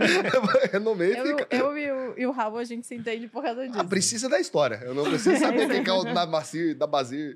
Mas esse ponto 4 4 que a gente citou. Eu, eu, vou falar novamente o 3 e o 4, tá. porque eu tenho um exemplo bom disso. O 3. O ouro busca a proteção do proprietário cauteloso que investe de acordo com os conselhos de homens mais experimentados em seu manuseio. E o 4. O ouro foge do homem que o emprega em negócios ou propósitos com que não está familiarizado ou que não contam com a aprovação daqueles que sabem poupá-lo. Eu tenho um exemplo disso. Eu não sei nada de leilão de imóveis. Absolutamente nada. Então eu nunca entrei num leilão porque, na verdade, eu sei duas coisas. Uma, que pode dar muito dinheiro. Dois, que pode não dar dinheiro nenhum e até prejuízo, dependendo de como você faça. Eram as duas coisas que eu sabia. Então, quando eu fui entrar nesse ramo, o que, que eu fiz? Eu procurei os conselhos de uma pessoa mais experimentada. Eu trouxe a pessoa para trabalhar comigo. E aí, de todos os imóveis que a gente leiloou, nunca, aliás, que a gente arrematou em leilão, nunca tivemos problema com nenhum. E tinha imóvel ocupado. A grande maioria a gente pegou ocupado porque quando você tem um leilão e o imóvel está ocupado, ninguém participa. É só você. Quando está desocupado, é tanta gente participando que já chegou o imóvel de leilão a ser cotado por um preço mais alto do que o do mesmo prédio vazio. Você não pode entrar no mercado imobiliário tradicional. É, pois é, é. Tinha dois imóveis no mesmo prédio. Um em leilão, o outro no mercado imobiliário tradicional. O do leilão você não pode visitar. O outro você pode. Pagaram mais caro no leilão do que o que poderia comprar no que mercado o povo fica emocionado, entendeu? Aí dá uma dá, dá, dá e uma a parte da é competição é também, né? É, é, um lance após o outro, um entra a parte da competição é, um do ego, de, de, querer ganhar. Agora eu vou ganhar. Vira quase uma aposta para quem não sabe o que tá é o fazendo. jogo. Todo mundo que é viciado em aposta, na verdade, ele tá tentando recuperar algum dinheiro que ele perdeu. O apostador é sempre assim. Ele apostou 100, aí ele perdeu. Aí ele fala, agora eu vou botar mais 100, porque se eu ganhar uma vez só, recupera 200. Aí quando ele vai ver, ele tá apostando 50 mil. Porque... É aquela história do cara que deixa 5 reais cair na privada toda suja. Ele fala, poxa, 5 reais, não dá pra botar a mão na merda. Ele pega uma nota de 100 e joga em cima. Por 105 ele bota. ele vai lá e pega. Mas o exemplo que eu ia dar é porque uma vez teve um, uma seguidora da Priscila que mandou para ela uma pergunta que era bem emblemática. Era uma pessoa que queria entrar nesse ramo de leilão porque ela viu, nossa, o Bruno e a Priscila estão ganhando dinheiro com isso, deve ser um, um ramo legal. E foi tentar sozinha. E ela estava para arrematar um imóvel que tinha um termo jurídico muito específico, que eu não conhecia, mas a Priscila conhecia. Conta essa história. Não, eu recebi por direct a pessoa que estava convicta que ela ia arrematar um imóvel, faltava só um detalhezinho num termo, e o termo era nua propriedade. E ela só precisava daquela resposta para definitivamente oferecer o lance lá no leilão. Eu falei: olha, eu vou te explicar qual é a consequência e não preciso nem falar para você não participar, que você vai entender. É uma nua propriedade é um imóvel que tem um usufruto. Ou seja, eu sou proprietário do meu imóvel, mas eu cedo para o Breno o direito dele morar, alugar, ele vai fazer o que ele quiser com o imóvel durante aquele tempo que eu cedi a posse para ele. E, que pode ser a vida aí, toda. E geralmente isso aí é até a morte da pessoa. É, então, boto lá a nova propriedade, eu boto lá o usufruto, perdão, pro Breno, ele usa como ele quiser até ele morrer. Mas aí... paga pelo menos, então tem um não, aluguel não ali. Paga, não, não paga, zero. Então você dono de imóvel, você não pode fazer nada com Exato. Se você alugar, fica para você o dinheiro. Ou você seja, tá a propriedade privada é só uma formalidade, porque não acontece na prática. Mas isso aí é por livre e espontânea vontade. A pessoa, a pessoa voluntariamente vai lá e te passa o usufruto do imóvel. Entendi. Só que isso tem uma, uma consequência muito ruim para o leilão, porque a pessoa que arremata, né, o arrematante, ele vai arrematar de fato a nova propriedade. Ótimo, virou proprietário do imóvel. Só que ele uhum. não tem a posse do imóvel enquanto o outro não morrer. Uau. Quanto tempo você Mas vai demorar Mas às vezes você tiver um bom amigo, né? Que consiga resolver esse tipo de problema. Você pega um cangaceiro, né? Vai lá com a Mas eu não disse é isso. Empurra, eu disse um bom amigo. Não em casa. Porque aí começa a entrar nesse campo da, da especulação. O cara vê lá esse imóvel e pensa, tá, mas quem tá lá dentro? E às vezes você tá é, não, com é um a pessoa que é a rainha da Inglaterra, é. quase imortal, que vai viver. E é, tem uma história. Não dá pra confiar. A pessoa tem, tem uma 99 disso. anos, com quanto ela vai morrer? Às vezes ela dura saber. lá mais 3, 4, 5 anos. Tem aquele caso da francesa, a Jeanne Calment, que eu sempre cito, que foi uma das mulheres mais velhas já registradas. Viveu, se eu não me engano, quase 130 anos. E quando ela já estava com 70 e poucos anos, isso na metade do século 20 ela estava muito velha já, 70 e pouco, expectativa de vida naquela época era mais baixa do que isso. Ela chegou para um advogado que conhecia a família dela e falou: Olha, eu já estou muito velha. Vamos fazer o seguinte: eu tenho meu imóvel, o único patrimônio que eu tenho, eu te vendo o meu imóvel, ele é seu, só que eu te vendo mais barato para continuar morando aqui dentro. E aí, quando eu morrer, simplesmente você pega e, e vai lá e, e revende esse imóvel, né? Mas eu estou te dando um desconto por conta disso. Só que o que aconteceu foi que eles fizeram essa transação, Passou 10 anos, ela não morreu. Passou 20 anos, ela não morreu. Passou 30 anos, o advogado morreu. Uau. Passou 40, 50, ela viu até 130. Então seria um péssimo negócio. E a pessoa estava prestes a fazer e só não fez por porque mandou uma é. dúvida e deu a sorte de da Priscila ver a dúvida. É. Porque senão porque ela estava com esse imóvel é. na mão dela e Mas vai saber aí esse advogado errou numa coisa. É, uma análise. Se fosse uma senhora normal, sem uma ideia dessa, se eu apresento a ideia para ela, ok. Se ela vem com essa ideia, claramente ela não tá morrendo. é um, a pessoa que tá pensando numa coisa dessa, ela não, não, tá, morrendo. não tá morrendo. Se é você que apresenta, você vê uma senhora idosa fala, eu vou chegar com a ideia, é você que tá num, num, controle da situação. Agora a pessoa, ela tem controle sobre a própria saúde. Ela e tá ela sabendo. era fumante ainda. Mas isso era usual na época, né? Era usual que as pessoas fizessem esse tipo de transação, exatamente porque a expectativa de vida era algo era ali meio que previsível, né? Você olhava pra idade Gente, da pessoa. Gente, uma velha fumante com 130 anos, ela, ela mentiu, ela usou a máscara, não tem como essa história de vocês, tá horrível. E aí a quinta lei do ouro seria: o ouro escapa ao homem que o força a ganhos impossíveis, ou que dá ouvidos aos conselhos enganosos de trapaceiros e fraudadores, ou que confia em sua própria inexperiência e desejos românticos na hora de investi-lo. Ou seja, vai atrás de maus conselheiros, entre negócios que oferecem ganhos absurdos a longo prazo e acha que sabe mais do que sabe. Né? Que é o que mais pra você acontece. Ver que é difícil, né? Porque ele fala assim, ó, procure pessoas para te dar um conselho. Ao mesmo tempo ele fala, uma parte da galera vai não é bom para você procurar um conselho. Então, esse filtro aí é uma coisa que é a lição mais difícil talvez, né? Porque você tem que saber procurar alguém mas não procurar alguém que é um golpista ali. E é muito difícil saber, saber em quem confiar, né? Escrito, né? Como é que você vai saber? Não complicado. Bom, eu vi uma, uma frase aqui e eu não sei explicar ela. O que, que é? Façam de, do lar um investimento lucrativo. Na verdade, esse é o ponto polêmico para quem fala de ah, investimento. Ele manda ele, financiar o uh, imóvel. Olha, ele, ele manda, não, é ele manda comprar ponto, o próprio ponto. imóvel, ainda ele, que você pegue manda... juros. Polêmica. Pagando. Ele manda comprar. Ele não fala, não, não fala para financiar um imóvel. Não, Isso você vai depende. pegar emprestado e com o dinheiro do aluguel você vai pagar Sim. o empréstimo. Senhoras e senhores, começamos o podcast agora, que é quando as pessoas discordam do lado é quando o negócio é Por acaso eu Pichiche. levantei aqui essa Mas eu não discordo de financiar. O que, não, mas o, o que ele quis é... dizer com isso? Faça um do seu lar um investimento lucrativo. Primeiro que ele não fala só do ponto de vista do investimento. Façam do seu lar um investimento lucrativo é porque você tem vários outros benefícios que não financeiros quando você tem um imóvel. Hum, Esse é um ponto. Tá. Nós temos um imóvel hoje que a gente usa como a nossa casa, para morar de fato. Se eu fosse solteiro, eu não teria uma casa. Óbvio. Eu continuaria morando de aluguel, porque, primeiro, Teria dá um, um trabalhão matadouro. ter uma casa. Não sei se vocês sabem, né? Mas o solteiro, ele tem um matadouro. É, o... Voltando à temática do podcast. Não, o Breno é solteiro! Mas, ó, o Breno, por exemplo, é solteiro. Você tem um imóvel, Breno? o que eu diria é, pro, pro cara que é solteiro, é tão. O homem solteiro, principalmente, é tão mais fácil você pegar um imóvel alugado. Em São Paulo tem tanta oferta de imóvel que o mobiliado não tem diferença muito grande de preço para o aluguel do imóvel que não está mobiliado. O pessoal mobília e, cara, cobra 100 reais a mais, 200 reais a mais por mês para você ter mobília lá Até dentro. Até porque o aluguel já começa de 80 mil em São Paulo. ah, é 80 mil e 100, 80 mil e nada. Mas se você, pega em, termos, né? se você pega em termos percentuais do valor do imóvel, é um 0,4, não chega a 0,5 muitas vezes do valor do imóvel. Então, o aluguel eu não acho um mau negócio. Financiar é um mau negócio? Vai depender da taxa de juros. Eu vou dar um exemplo. A Malu, ela tá com planos de construir uma casa no futuro e está vendo terrenos para isso. O Bruno é muito fofoqueiro. Eu só falei com a ideia. Eu falei, olha, é provavelmente porque... eu vou construir uma casa no futuro. Mas é porque é um exemplo bom. E aí a gente tem dinheiro. A gente tem dinheiro para comprar um, um Ai, terreno gente. à vista. Só que para que, que eu vou comprar o terreno à vista se ao fazer uma simulação tá lá que, olha, eu posso financiar dando só 20% de entrada e os juros no financiamento vai ser de 9% ao ano. Uhum. Se eu posso financiar pagando 9 enquanto eu ganho de investimento 13, se eu repito isso e compro 10 terrenos, eu estou me alavancando mais em cima de uma propriedade, o que não é tão ruim assim, e mantenho meu dinheiro investido a juros Sim. maiores. Sim. Então eu consigo gerar riqueza assim. Por que, que às vezes eu falo contra o financiamento? Porque o pessoal olha isso e pensa, ah, então vou fazer igual. Primeiro que ele não faz conta nenhuma de aluguel, ele simplesmente quer adiantar um sonho, trazer uma casa que ele teria uhum. no futuro, 30 anos para o presente. Ele vai pagar uma taxa por isso. E muitas vezes a taxa que ele paga vai pagar, sei lá, 9% de financiamento para comprar um negócio que, na média, na média, você pode comprar uma casa que vai dobrar de preço em dois anos. Mas, se você pega a média de valorização imobiliária, não fica muito além da inflação. É lógico que há vários outros pontos para você ver, e cada caso é um caso, existem maneiras menos piores de fazer isso, mas o principal é olhar a taxa de juros. Não acho que é um conselho ruim, só acho que não é um conselho automático do tipo, quem casa quer casa, simplesmente financie e isso aí. Porque se a gente tivesse financiado imóvel, a gente não estava aqui. Exatamente. A investir. Uhum. Não, Mas não é, é. A, a, característica que a gente tem na sociedade é essa, né? As pessoas, elas olham hoje se a parcela do financiamento ela cabe no bolso.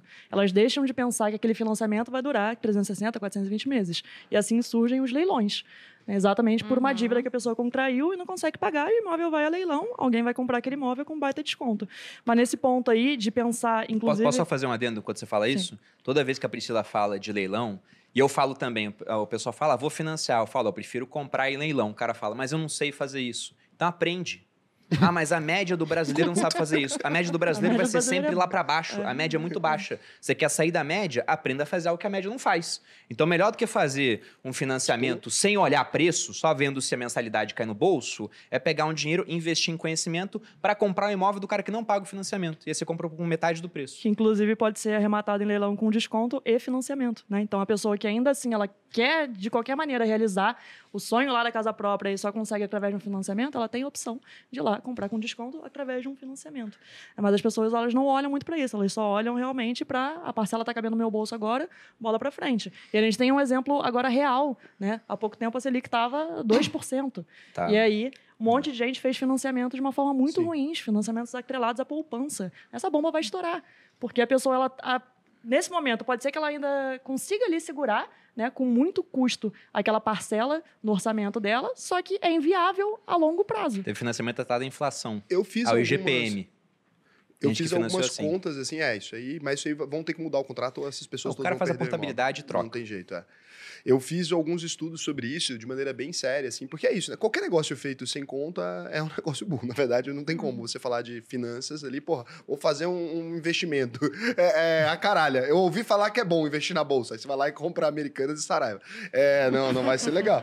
Então, eu fui olhar e, numericamente, o que que acontece? Não compensa fazer financiamento, no geral, para classe média alta ali e para classe média média muitas vezes. Para classe mais baixa compensa porque são os incentivos que a taxa de juros é muito baixa. Minha casa minha vida, por é, exemplo. É, eles vão dar uma entrada ali, não só minha casa minha vida, vai ter uma taxa de juros que é diferente para dependendo da, de quanto dinheiro você tem, né?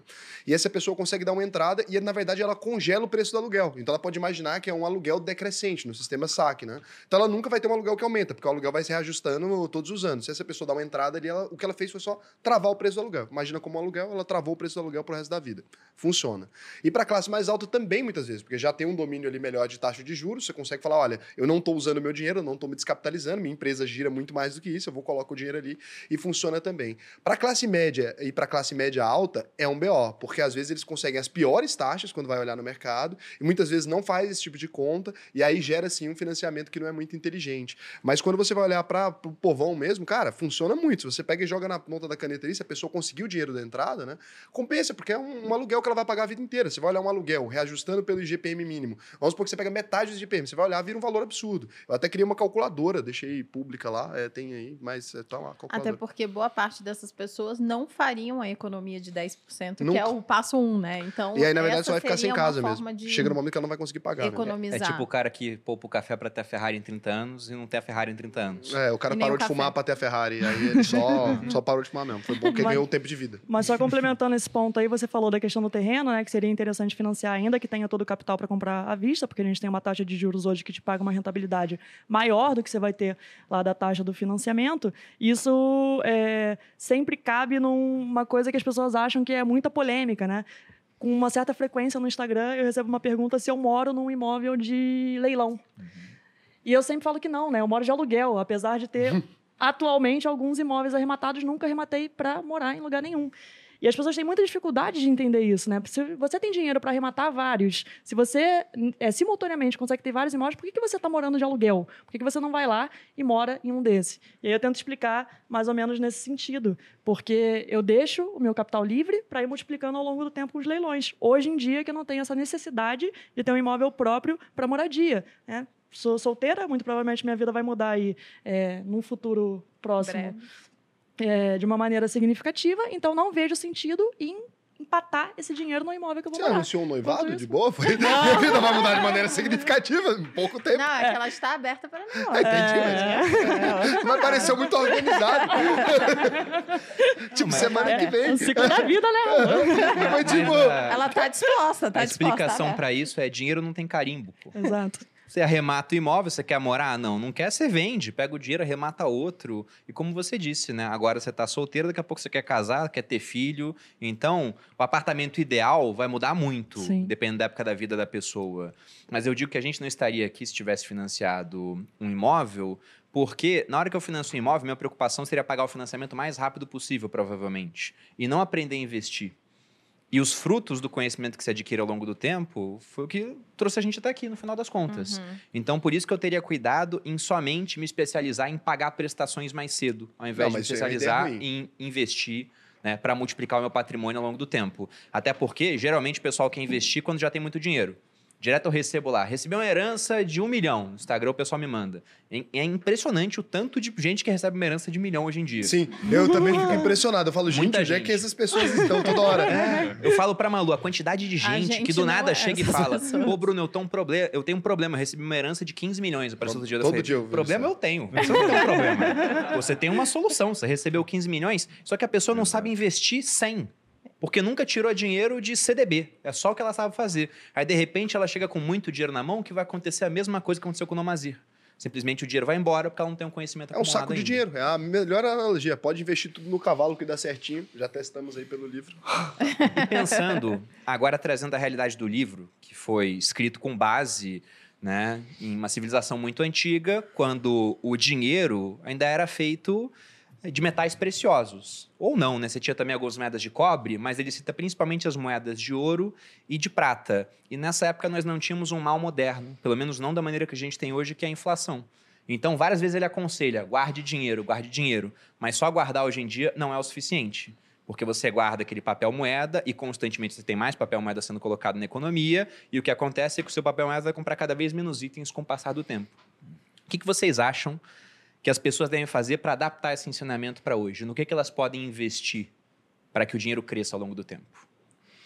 Não só investir como investimento em si, mas também em termos de negócio. O que vocês fariam se estivessem é. começando novamente? Ainda se a gente pega assim, os, os principais ensinamentos que eles trazem são relacionados a o dinheiro ele vai gerar crianças, que vão gerar netos, que vão gerar bisnetos. Então, os rendimentos, bem ou mal, naquela época, eles já são é, considerados como uma forma de você aumentar seu veículo de riqueza. Hoje a gente tem inflação porque né, a gente não usa mais moedas de ouro, nem prata, nem cobre para fazer transação. Por outro lado, a gente ainda vai fazer a mesma coisa do que naquela época. A gente só precisa fazer com que os nossos rendimentos eles sejam reinvestidos ao longo do tempo e pensar que o, o cuja oportunidade daquilo que está gerando rendimento, ele não é maior do que, por exemplo, a alternativa da mesma, com a mesma segurança. Por exemplo, para ficar claro aqui, você fala, pô, você investir na poupança, isso daqui vai gerar rendimento? Tem juros compostos? Tem. Só que é um cuja oportunidade alto relacionada, por exemplo, a um Tesouro Selic? Pô, é infinito, porque você consegue mais rentabilidade, só que com risco até mais baixo do que se você investir, por exemplo, numa poupança.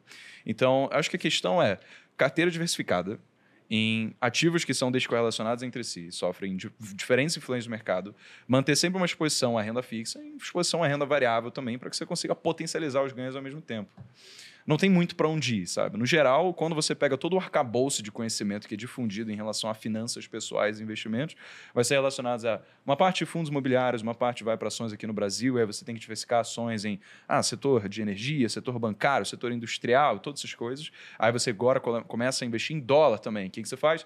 setor de energia, setor industrial, setor bancário lá fora também, que pagam dividendos ao longo do tempo para que você consiga eventualmente ter uma fonte de renda passiva. Você consegue fazer isso, que é o mínimo, não é muito difícil, você vai conseguir bater a inflação, porque historicamente, se você pega lá o, é, o IFIX, o, fundo, o índice de fundos imobiliários, ele tem acompanhado a inflação, só que sem os rendimentos necessariamente. Né? E se você faz isso com ações que, eventualmente, a própria inflação tende a reajustar os preços, o que acontece é que você vai se, se adaptar à inflação da mesma forma. Então, acho que os princípios são os mesmos, só que agora a gente tem um arcabouço maior de ativos do que simplesmente ouro, prata e bronze. E camelos. E, e, é, Mas trigo, o, a genialidade do livro é essa, porque quando foi escrito já existiam a bolsa e etc. Em 1926, né? O que ele estava fazendo, ele quis fazer um livro atemporal. Na verdade, e... era uma época até de muita exuberância na bolsa. Né? Exato. Né? É, década de 20. E quis fazer um livro que fosse atemporal e conseguiu, porque aí, como você usa uma coisa que já era antiga naquela uhum. época, é, você vai lá e consegue colocar um livro para ficar para sempre na prateleira, né? Porque já foi feito datado, já estava velho quando foi criado ali. Mas se você pensa nessa coisa da, das moedas, é impressionante que até tem um momento da dívida. O outro cara, como é que é o nome dele? Que vai pagar as dívidas, vocês são bons com os nomes. é, o dos ah, camelos. É o da Bazir. Da Bazir. Da Bazir. Ele, ele vai pagar as dívidas dele estão congeladas, né? As dívidas, ele está devendo X moedas para fulano, para ciclano, ele volta lá e vai só pagar as moedas e não tem a inflação. O único jeito de escapar disso, quando a gente olha, é, historicamente, é investindo em bons negócios ou realmente no, nos investimentos de renda fixa com proteção de IPCA ou atrelada a alguma taxa de juros que sempre supera a inflação ali. Mas quando eu fiz um vídeo recentemente até sobre a situação da Argentina, e aí eu mostrei que a bolsa da Argentina ela subiu na mesma intensidade, né? E a gente não imagina isso acontecendo na prática, porque no, no curto prazo pode acontecer da bolsa não corrigir a inflação inteira quando ela está numa crise ali. Mas no longo prazo seria impossível. Senão o pessoal da Venezuela, por exemplo, você ia chegar lá com uma pessoa comum recebendo o salário dela, ele ia comprar a bolsa inteira, porque se ela não corrigisse. Então a bolsa necessariamente já tem que corrigir pra, pela hiperinflação, pelo menos, né? Porque senão você poderia comprar o Itaú. Uma pessoa normal ia chegar lá na década de 80, lá com o Sarney, com as ideias inovadoras dele, obrigado, Sarney, é, ia conseguir simplesmente comprar a bolsa. Então acaba que se corrige. Bons negócios se corrigem pela inflação, porque a gente mede a inflação baseado no preço dos negócios, né? no preço que os negócios cobram dos produtos que eles vendem. Exatamente. Os negócios, principalmente em bolsa, são alguns dos maiores do Brasil, fazem parte de monopólios ou de oligopólios, tem um alto poder de remarcação de preços, então se está tudo subindo, se a cevada está mais cara, a Ambev vai cobrar mais caro na cerveja. Uhum. Isso vai acontecer ao longo do tempo. Até e se a gente é assim pega, a gente o IPCA, né? Sim, e se a gente pega até a pontuação da bolsa, o índice Bovespa, a gente está em mais de cento e poucos mil pontos, né? Quase 120, enquanto o Dow Jones não chega nem próximo disso, fruto também de inflação final da década de 70, criaram uma pontuação com a moeda da época, que era o cruzeiro, que era uma cesta de empresas que você poderia comprar com 100 cruzeiros. E aí depois, com o tempo, hiperinflação, troca de moeda, aquilo foi sendo corrigido por inflação ao longo do tempo e parte da pontuação muito mais alta que a gente tem é por conta disso. Então, negócios são uma proteção contra a inflação. E aí, pensando em investimento, o que eu pegaria aqui do livro é o seguinte: eu gastaria muito mais tempo em achar negócios onde você possa trabalhar para ganhar mais dinheiro, fora de mercado, e no mercado eu basicamente teria a preocupação de acompanhar o desempenho. Então, eu quero uma carteira diversificada. Parte vai acompanhar o CDI, que é o índice de renda fixa, parte vai acompanhar o Ibovespa, é um índice meio ruim, né, mas algum índice brasileiro melhor. Parte vai acompanhar o S&P, e aí você investe também uma parte em algo que vai superar tudo isso, que é uma área onde você possa gerar o que eles chamam de alfa. Vou dar um exemplo aqui de uma equação simples que o Howard Marks coloca no livro dele. Howard Marks é um gestor americano gere mais dinheiro do que a Vale tem de valor de mercado, que ele fala que Isso desde retorno... o tempo da Babilônia, tá? Foi? Jovem Howard Marks desde o tempo da Babilônia ali. Ele fala que retorno é igual a alfa mais bravo, aliás, al, é igual a alfa mais beta vezes x. O beta é sua sensibilidade ao mercado e x ao mercado. Então, se o Ibovespa, por exemplo, que é o principal índice acionário brasileiro, sobe 10 e a tua carteira sobe 20, não quer dizer que você é duas vezes melhor do que o Ibovespa se quando ele cai 10 você cai 20. Você somente é duas vezes mais volátil, mais sensível. E é fácil ser mais sensível. Se você tem uma carteira cheia de small caps, o Ibovespa sobe 10, você sobe 30. Mas quando ele cai 10, pode cair 40, dependendo das condições. Então é só mais sensibilidade. O retorno mesmo, associado à habilidade, vem de gerar alfa. E onde que dá para gerar alfa? É em mercados mais ineficientes, com menos participantes. Um desses mercados é o mercado imobiliário. Um cara que conhece bem o mercado imobiliário pode comprar uma pérola por um preço muito mais baixo, porque ele conhece alguém que está precisando eh, vender na mesma hora e está disposto a fazer um negócio vendendo barato para ter liquidez. Ou o mercado de leilão. Como é. as pessoas não sabem usar esse mercado, não é algo que está piscando na tela e tem milhões de pessoas olhando ao mesmo tempo e fazendo o cálculo o tempo todo para ver se está no valor justo. Petrobras, por exemplo. Outro dia eu vi um, um vídeo no YouTube e veio uma propaganda antes, de um concorrente nosso. Ele colocava lá assim: Eu tenho 10 ações que estão super descontadas e ninguém está olhando. Aí eu continuei vendo. Ele falou: vou falar a primeira, Petrobras. Aí eu fechei o vídeo. Falei, pô. Ele está falando de uma das maiores empresas da Bolsa e não tem ninguém vendo, né? Petrobras. Ninguém está olhando para Petrobras, realmente, né? Se ela tá barata, tá barato porque tem muito risco. O pessoal está com medo de destruição de valor devido à nova gestão, de como vai ficar a empresa, se ela vai continuar acompanhando a cotação internacional do barril de petróleo, porque todo o histórico maravilhoso que ela teve nos últimos anos foi por uma premissa básica. O petróleo está cotado igual ao mercado internacional. PPI. Se isso acaba, simplesmente muda toda a trajetória da empresa, não serve para nada o passado dela. Então, se tem aquele preço, é por um motivo. Agora, se você pensa em um imóvel sem piscar na tela, em uma localidade que você conhece e outras pessoas não, onde você vai negociar com uma única pessoa, a chance de fazer um ótimo negócio é muito maior. Um outro mercado assim também, o de startups, de venture capital. Você tem lá um dono de uma empresa para negociar com um investidor. E aí, constantemente, eles fazem negócios muito fora do que o mercado faria. Tanto que quando uma startup vai fazer o seu IPO, ou ela sobe muito, uhum. porque o mercado olha e fala, não, tem que valer muito mais, ou ela cai pra caramba, porque o mercado olha e fala, pessoal lá da WeWork, por exemplo, tava maluco. Que alucinação foi essa? Era uma alucinação, de fato. Não tinha por que ter aquele 50 valor. bilhões de dólares. É, tá, tinha um valor lá nas rodadas de investimento privado, que o cara era ultra carismático. Aí, quando foram começar o escrutínio para fazer um IPO, o pessoal viu, pô, tá muito estranho esse negócio aqui, não tem que valer. Uhum. Tanto que eles cancelaram o IPO e quando fizeram, tá valendo acho que uns 4 bilhões em bolsa. Nunca vai voltar a valer o que valia em, em rodada privada. E olhando os números, ainda acho que tá caro. Não, pois é, cara, não vale a pena. É, é inacreditável. O Bruno, quando, quando a gente viu De 50 a, pra 4 acho caro. a série, o Bruno foi olhar e falou: caramba, ainda vale um monte. Tá caro. É, não faz sentido. Mas tá muito caro. E o cara lá, o Adam Newman, conseguiu captar dinheiro de novo para iniciar uma outra empresa. O cara é bizarro. Mas ele é muito bom. Ele é não, é muito ele, bom. Ele é. é. Ele é muito carismático, pô. Não duvido nada que ele faça uma outra empresa de bilhão. De bilhão. Até porque ele captou bilhão. Se ele botar na poupança, ele tá com então, uma empresa já... lá com um caixa bilionário, né? É. Mas você, Pchicha? Sobre, é, sobre esse ponto aí, eu vou ter que discordar né, da parte diversificada, porque eu definitivamente não tenho carteira diversificada. Eu tenho 70% do, 100% imóvel. Eu tenho 70% do meu patrimônio voltado para imóvel de leilão, e é o que faz muito sentido. É porque acho que primeiro a gente tem que Onde sempre é que tá olhar... os outros 30? No, no caixa ah. para comprar comprar mais imóvel de leilão. Basicamente em renda fixa. Não tenho nada de ação, não tenho nada de fundo pra imobiliário. Quem só está ouvindo Priscila nesse comprou, momento, acho que ela comprou 5 mil reais de é Bitcoin. É e depois que caiu, ainda me culpou ainda. Eu comprei Bitcoin no, no topo do Bitcoin, aí Nossa, caiu. Eu falei, nunca mais vou olhar para isso aqui.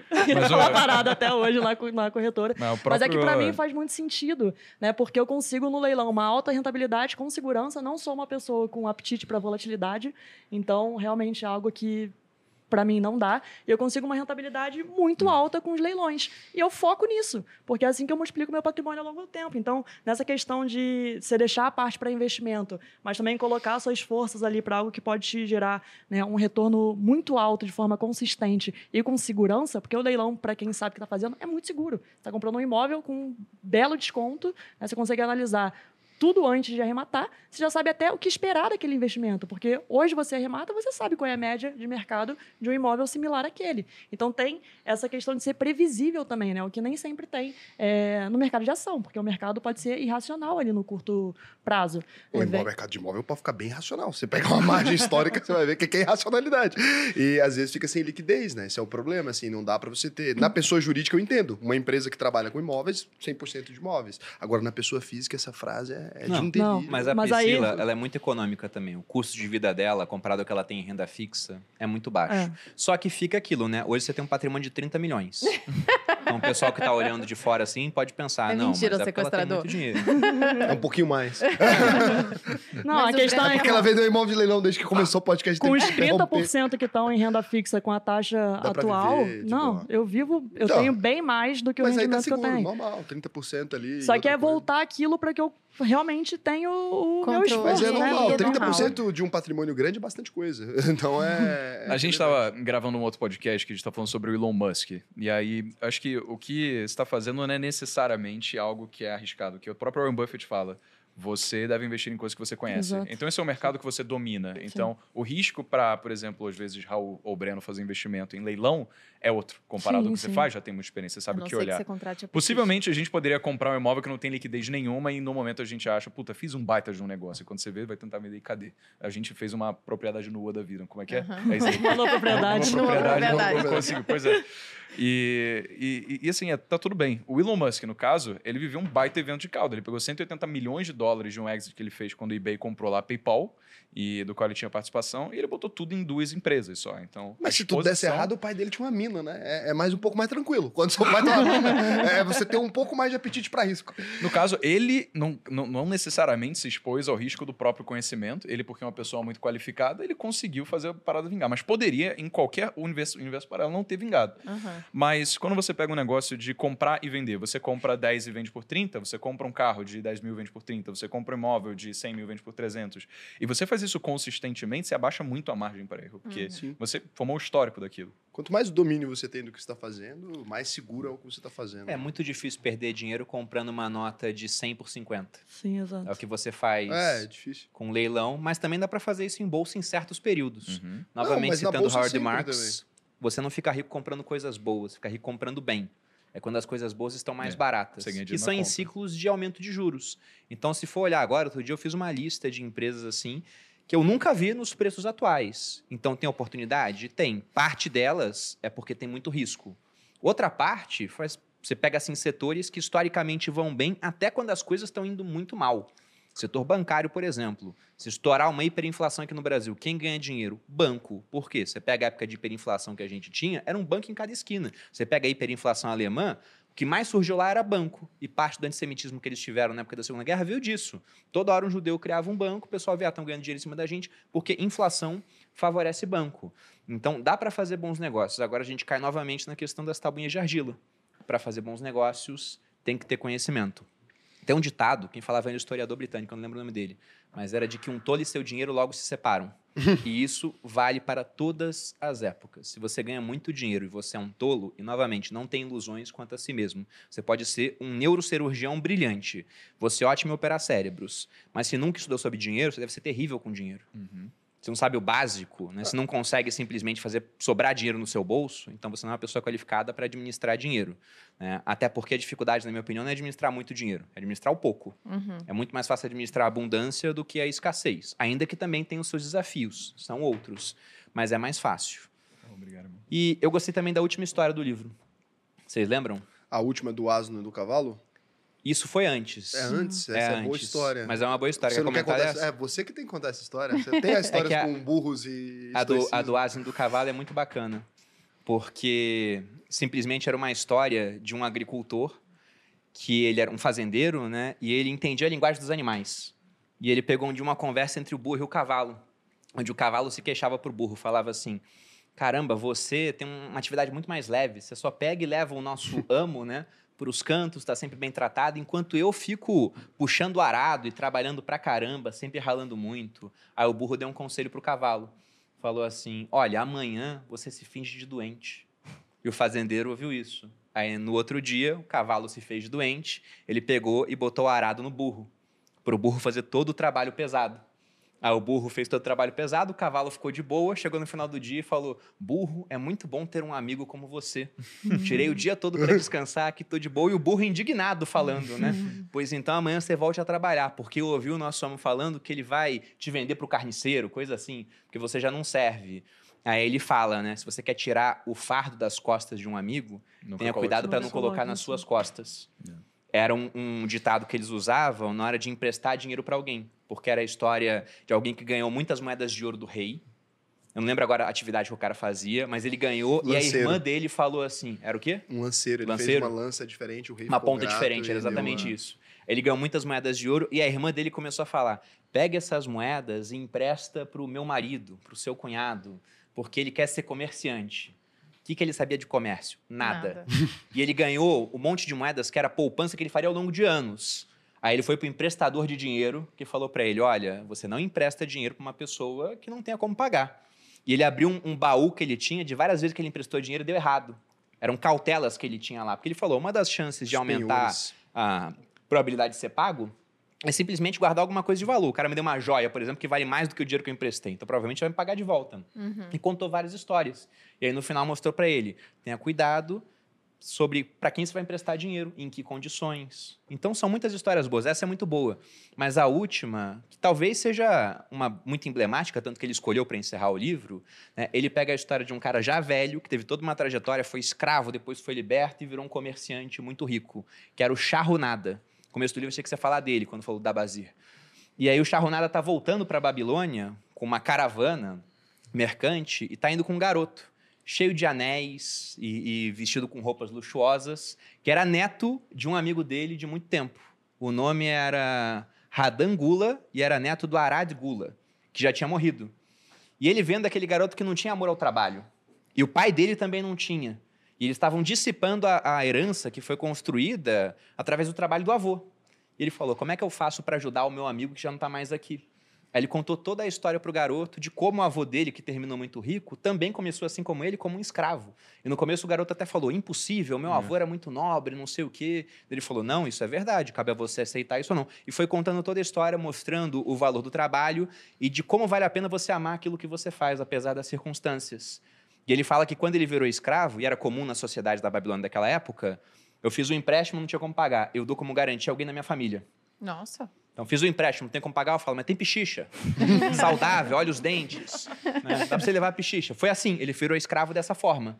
Ele foi dado como garantia depois de uma briga do irmão dele no bar, matou alguém, e ele era uma garantia jurídica. E foi exercido, virou escravo. E ele teve um destino terrível nessa hora. Só que quando ele tinha virado escravo, o que o pessoal falou para ele, olha, um outro que tinha virado escravo também. É bom que você tenha amor ao trabalho, porque assim você vai ser recompensado de um jeito ou de outro. E aí ele mostra que logo quando chegou, tinha um que era muito revoltado, que depois tentou matar outras pessoas para se ver livre, ele foi morto pelo rei da época, Nabucodonosor. Tinha um outro que ia fazer corpo mole. Como ele não era bom de trabalho, botaram ele no pior trabalho que existia, que era construir as muralhas da Babilônia. Ninguém durava muito lá. Ele, como era bom, foi vendido para um cara que fazia bolinhos, começou a multiplicar o capital do cara. No final, ele teve um, um, um período ruim, porque esse cara começou a jogar, deveu, deu ele novamente como garantia. Ele foi construir muralha, só que durante esse período onde ele vendia bolinhos, ele conheceu um outro cara que era escravo, que era o avô do garoto. E que os dois estavam dando dinheiro. Tinham combinados com os, as pessoas, né, que eram a, as proprietárias deles naquela época, de, ó, oh, eu vou ganhar um pouco, a gente divide até poder comprar liberdade.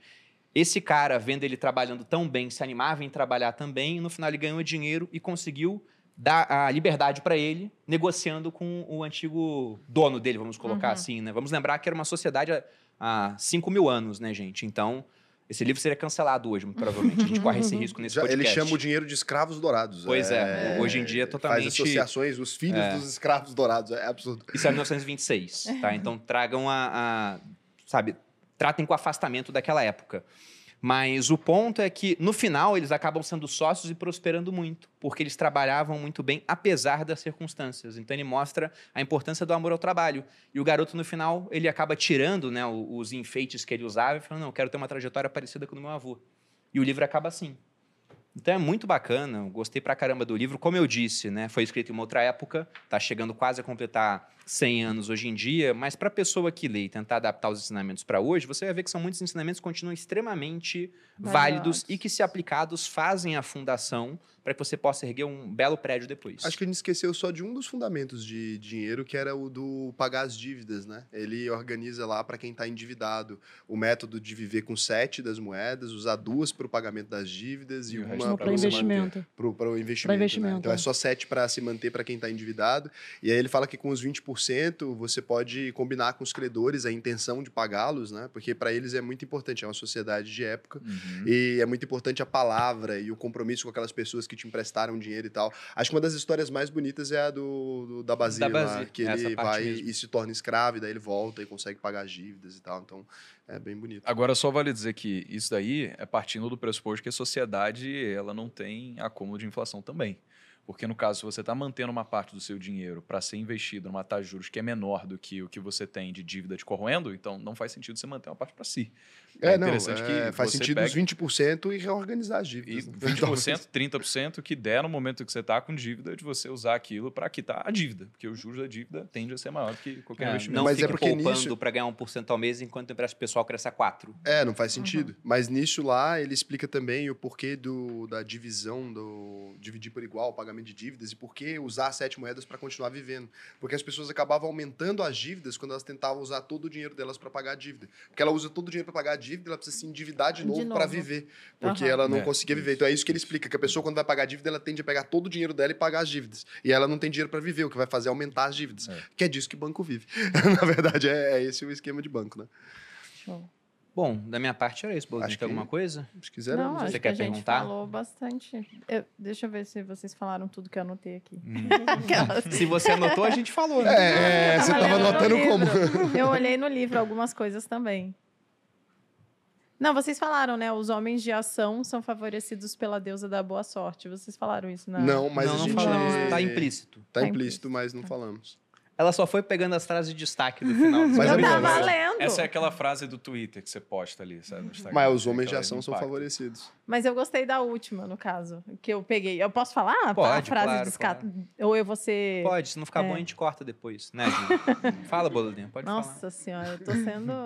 Enfim. Onde há determinação, o caminho pode ser encontrado. Eu gostei dessa frase. Tem Achei... uma muito Ah, boa. essa é do, essa... da Basília, na hora que ele vai pagar as dívidas, é. eu acho, Isso né? é... Não, isso é da história é quando que a pessoa tem um caminho deserto, certo, não é isso? A...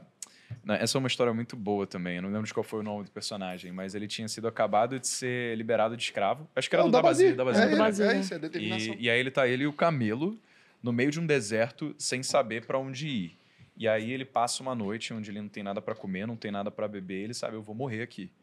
E, e aí ele lembra que a mestra dele falou: quem tem determinação, o caminho o caminho pode ser encontrado. O caminho pode ser encontrado. E aí ele começa a refletir: poxa, eu tenho a mentalidade de um escravo ou eu tenho a mentalidade de um, homem, livre? livre? Porque se ele exerce a mentalidade de um escravo, então ele vai ter o destino de morrer ali, naquele deserto. Uhum. Só que se ele tem a mentalidade de um homem livre, ele vai ser determinado a ponto de encontrar o caminho para a Babilônia. Né? E é isso que ele faz, e ele começa, ele, ele chega lá depois disso. Mas... Baita história, vai emocionante. É, né? A frase que eu ia falar, que tá eu tudo aqui, sete, meu. e essa é muito boa para postar. Se um homem tem sorte, não há como prever extensão possível de sua boa fortuna.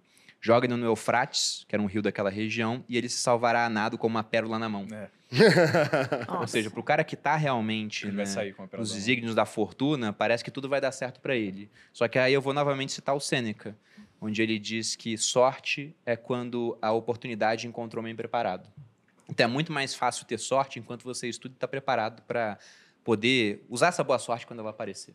Porque para quem não tem conhecimento, diversas vezes a sorte passa assim na frente e como você não tem conhecimento, você não aproveita. Você nem sabe. Olha, eu não acredito muito em sorte, não, mas gente azarada eu já vi. Pra caramba. De verdade. tem gente que tudo que a pessoa fazer dá errado, cara. É impressionante. Para mim, isso tem a ver com conhecimento. Porque, por exemplo, eu acho que hoje, devido à inflação, inclusive, as pessoas são obrigadas a, a ter conhecimento sobre finanças. Porque até na época do livro, 1926, você tinha lastro em ouro ainda. Então não tinha tanta inflação quanto a gente tem agora. Mas hoje é simplesmente como se a vida fosse uma, uma grande esteira que te puxa para trás. Você não faz nada diferente, você está indo para trás o tempo todo, por conta da inflação. Então, quem sabe como a inflação funciona e descobre como se proteger da inflação, prospera. Quem não sabe, só fica para trás o tempo inteiro. E é. para quem não sabe, é difícil ter sorte. Ter sorte para essa pessoa, já que ela não investe, muitas vezes não empreende, é achar 50 reais largados na rua. Ter sorte para alguém que investe ou que empreende é pegar um negócio, isso acontece várias vezes, o cara quebrou um monte de vezes, tenta um novo, ele encontra um filão e ele prospera. Mas como é que essa informação que chegou passou. até você, por exemplo? Como Do é que quê? você descobriu que existia inflação e tal? Descobrir que existia inflação? É, como é que você descobriu investimento de alguma maneira? Não foi através dos meus pais, por exemplo. Então, eu descobri foi... antes. Mas inflação eu descobri pouco depois que eu fui na padaria em 94 com 10 reais e quase comprei a padaria. e aí, anos depois, os 10 reais já não comprava a mesma coisa. Então, eu não sabia o efeito. Aliás, não sabia a causa daquilo. Mas o efeito, acho que todo brasileiro já mas conhece. Mas eu falo, como é que essa informação dinheiro... mesmo chegou em você? A informação do investimento, do dinheiro em si, de alguma forma, assim. De onde que veio isso? Cara, foi através de capa de revista. É isso. Eu Passando na banca de jornal, eu via lá, por exemplo a edição da Exame com os milionários da Bolsa. Inclusive, eu não sabia que eu ia conhecer um deles um dia, né? Que virou bilionário, que era o Barsi, por exemplo. Então, vendo aquilo ali, inclusive tinha uma capa que era um cara que era militar. Antes de eu virar militar, essa capa saiu. Caramba. Eu falei, cara, mas eu para militar. Eu falei, caramba, tem um cara que era militar e tinha ficado milionário. Nem sei se ele continuou milionário. Nem sei se ele ficou milionário fazendo, sei lá, day trade day contrato trade. futuro. Mas que ficou, depois... ficou. Mas na época ele ficou. Então, a informação chegou porque eu estava numa grande cidade, coloquemos assim. É um então, se eu tivesse em outro canto, não teria chego. É um pouco de sorte. É, em mim, por exemplo, pô, eu descobri investimento porque eu falei pro meu pai, meu pai é meio comunista, assim, né? Uma vez eu falei que queria, gostava de dinheiro e tal. E meus pais sempre gostaram muito de ler. E daí meu pai me deu os segredos de uma mente milionária. E ali eu vi mais ou menos sobre investimento e tal. E eu só tinha aprendido a exercer a minha profissão, eu só virei programador, desenvolvedor cedo, porque eu reprovei a quinta série para jogar Counter-Strike. E aí, como eu faltava as aulas, eu acabei reprovando. E na segunda, quinta série que eu fiz, é, é, tinha um amigo que o pai dele era programador. E aí ele ficava no computador o dia inteiro. Então, quando eu reprovei, fui na casa dele, eu perguntei com quem que o pai dele trabalhava. E ele falou que era programador. Que eu falei, é isso que eu quero fazer da vida, que eu vou poder ficar no PC jogando o dia todo. Então, eu só fiquei rico porque eu reprovei a quinta série, cara. Graças aí você vai falar que não é sorte. É, não, não foi uma coisa que eu planejei. Eu não tava buscando informação, eu não tava preparado pra oportunidade. Eu tava fazendo merda. Só que aí quando eu olhei ali, falei, porra, legal pra caramba. E aí comecei. Eu gostava de estudar já. Mas né? isso foi sorte? O azar, você pode chamar do que você quiser, mas então, funcionou, funcionou. É aquele negócio, é. até aquele momento foi azar. Só que você pega o que se desdobrou a partir disso, assim, a vida é complexa. Mas eu não tava demais. tentando fazer nada. Não tava, não tava no mindset, não tava tentando fazer nada, tava tentando jogar CS. Então, mas veja, esse mas tipo de sorte que quase todo mundo vai ter em algum momento bater com algum hum. tipo de informação, só que alguns seguem um caminho, outros não seguem. É isso que eu fico pensando. Será que as pessoas realmente dão algum tipo de sorte e elas só ignoram? Você acha ou... que só você quis eu sei é, jogar Counter-Strike na quinta série? Um não, monte eu não sei. Mas ninguém um teve essa ideia. É, ninguém viu o pai de ninguém também sendo programador em casa, talvez. Talvez visto. É, não sei. Mas falar, ah, não, deixa quieto. É porque eu acho que às vezes o, a vida é meio aleatória, aquele iludidos pelo acaso do, do Nassim Taleb ali. Eu acho que tem um, tem um pouco de, de, aleatoriedade na coisa ali. Não é muito a gente preparado, às vezes. Depois de um tempo é. Porque depois eu gosto de estudar, acho que aí eu fui só me interessando pelas coisas. Mas no começo eu não sei. No começo eu acho que foi um pouco de sorte. Até o Taleb ele fala que tem muita aleatoriedade, mas não é só aleatoriedade. É isso. Ah, eu acho que todo mundo dá várias pequenas sortes na vida e talvez uma pessoa deu uma que de fato vai mudar a vida dela. Eu dei uma sorte na vida em relação ao leilão. Eu tive a sorte no meu primeiro estágio na faculdade ter contato com um advogado que trabalhava com leilão, quando é um ramo desconhecido até para a galera que faz direito. As pessoas não sabem. Meus amigos que são advogados não têm a menor ideia como é que funciona o leilão. E olha que doideira. Se né? não fosse aquilo, uma baita sorte que eu dei na vida, muito provavelmente eu não teria o conhecimento que eu tenho hoje. Eu não estava aqui. Quando você queria fazer a faculdade, você estava em dúvida entre o quê? Direito e Acho que era psicologia. Olha só. Se tivesse feito psicologia, não dava pra ter te ajudado como eu te ajudei. Dava, poderia ser, tá lá na Vibra. É, só legal. Deu uma com a Marcela. Marcela Mas ia ser diferente, ia entendeu? Eu tô brincando. Ia ser diferente. Não tem como. Mas isso não tem muita explicação. É, são os caminhos aleatórios da vida. Mas e... eu acho que todo mundo mesmo. Acho que a gente só tá sendo, tipo... acho que tudo na vida, ou, ou, sorte ou acaso, a gente pode chamar, né? Mas tudo na vida é um, tem um pouco ali. Tem um quê de acaso, que leva a gente para caminhos diferentes, Sim, né? com certeza. Mas realmente você tem que fazer alguma coisa com esse acaso. Não Sim. tem como você não fazer nada e dar certo. Mas você quer saber como é que você pode fazer pro seu filho ter sorte? Faça ele investir desde cedo. Dê um livro dele, é, um livro desse aqui para ele, por exemplo, porque até aproveitando que a gente fez o podcast do Morgan Housel, ele coloca lá o caso do James Reed, que se você procura na Wikipedia, aparece lá como um filantropo e faxineiro e frentista americano, que com, se eu não me engano, 92 anos, morreu tendo um patrimônio de 8, 8 milhões. E esse cara era faxineiro, frentista, zelador, ele não tinha acesso a muita educação, só que em determinado momento ele começou a investir e não parou mais. E ele pegou o efeito de juros compostos ao longo do tempo. Enquanto um monte de gente com educação em Harvard, Yale, por exemplo, que foi virar CEO de empresa, Jamais no final da patrimônio. vida não terminava com o patrimônio daqueles. Então, é muito difícil é, um faxineiro né, ter mais sorte do que o cara que é CEO Uhum. ao longo da vida. A gente pode falar que o outro teve muito mais sorte. Só que, como investidor, ele foi muito mais competente, mas simplesmente porque ele não parou de investir. E aí foi essa situação da oportunidade de encontrar o homem preparado. E no mercado financeiro esse tipo de coisa acontece. Você não precisa ter mais educação para ter mais resultado, porque depois de um certo nível de informação, de conhecimento técnico, é muito mais uma parte comportamental de continuar investindo ao longo do tempo do que simplesmente saber analisar uma empresa. E, inclusive, você não vai achar um caso de um faxineiro que operou um, um cérebro melhor do que um neurocirurgião, ou que Não. construiu um prédio melhor do que um, um engenheiro, ou que entende mais de gravitação universal do que um físico, agora, no mercado financeiro. Mais rentabilidade, acha. Até porque esse cara, ele tinha um método de investimento que era comprar empresas que ele via no dia a dia, né? Então, tipo, a empresa da farmácia, a empresa da telefonia, do- qualquer coisa do dia a dia dele, ali, que eram empresas grandes. Para ter chegado até ele, eram empresas grandes de algum modo. Né? Não Era uma análise totalmente doida, Não. mas... Ou compra S&P 500, cara. Se a gente pega nos últimos 10 anos o rendimento que ele teve, você vai ter dois anos negativos, um pouco, menos 4%, e o último que foi menos 18%. Mas, geralmente, depois de um ano negativo, você pega os próximos anos, quando vem queda de juros, é altamente positivo. Então, se você investe todo mês e procura um mercado ineficiente, igual a Priscila achou, onde a sua habilidade pode gerar muito ganho, isso pode acontecer em vários mercados, aí você está feito na vida. Não tem como não, não tem como dar errado. O grande princípio do negócio do, do- da Babilônia ali é, porra, você investe 10% de tudo que você ganha. Busca aumentar seu patrimônio fazendo bons negócios. Faz isso pela vida inteira, obviamente chega no momento que você fica rico. Pode ser que você fique rico muito velho, mas que vai ficar rico, vai ficar rico. Não tem como não ficar rico. Exatamente. Com certeza. Uma coisa bolinha a mais? Não, acho que não. Alguém Acho tem que mais é alguma consideração, gente? Você ia falar alguma coisa do, do acaso. É que mudou tava- o assunto. é- Não, mas você pode voltar, volta na sua casa. Eu tô agoniado agora, eu vou ficar. É difícil encerrar um podcast com o Raul, cara. O Raul, é. Fica puxando. Não, mas É tem uma verdade, que é tava ali, cara. Ele ia falar alguma Quer coisa. falar alguma Agora coisa? eu não sei se ia mudar a minha vida esse negócio do acaso dele. Pode ser que mude, é verdade. Só insight sobre a sorte, porque assim, a gente fica pensando que. é, ah, bom, vamos tomar muito tempo para falar sobre sorte, sendo que inevitavelmente sorte é aquilo que acontece sem que esteja dentro do nosso controle. Então, a gente não pode fazer nada sobre isso. Mas tem uma história de um fazendeiro chinês que eu acho incrível, assim, para mostrar como que sorte é algo aleatório na vida. E você não sabe se sorte é azar ou se é azar mascarada de sorte, na verdade. Que é. Tinha um fazendeiro chinês que ele estava cuidando dos seus cavalos, um cavalo fugiu. Daí os vizinhos, eles ouvi- ouviram da história, chegaram lá na casa dele e falaram, poxa, que pena que isso aconteceu, tadinho. E aí o fazendeiro olhou e falou, talvez. E aí, no dia seguinte, é, esse cavalo que tinha fugido, ele voltou e trouxe consigo vários outros cavalos com ele também. E aí os vizinhos ouviram da história e falaram, uau, que incrível, que sorte que você deu. E aí o fazendeiro olhou e falou, talvez. E aí, no dia seguinte, ele pediu pro o fazendeiro pediu pro filho dele adestrar todos esses cavalos selvagens que tinham chegado. E aí, enquanto ele estava cavalgando um desses cavalos, ele caiu e quebrou a perna. E aí os vizinhos ouviram da história do menino, chegaram pro fazendeiro e falaram: "Que triste isso, nossa, que azar que aconteceu". E aí o fazendeiro virou e falou: "Talvez".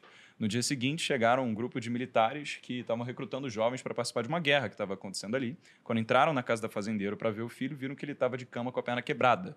E aí os vizinhos chegaram e falaram: caramba, eles não recrutaram o seu filho porque ele estava com a perna quebrada. Que sorte que isso aconteceu. Daí o fazendeiro olhou e falou: talvez. Então, na prática, você nunca sabe se algo que parece sorte ou parece azar realmente vai ser sorte ou azar na sua vida, até que você consiga ter tempo para maturar aquele acontecimento.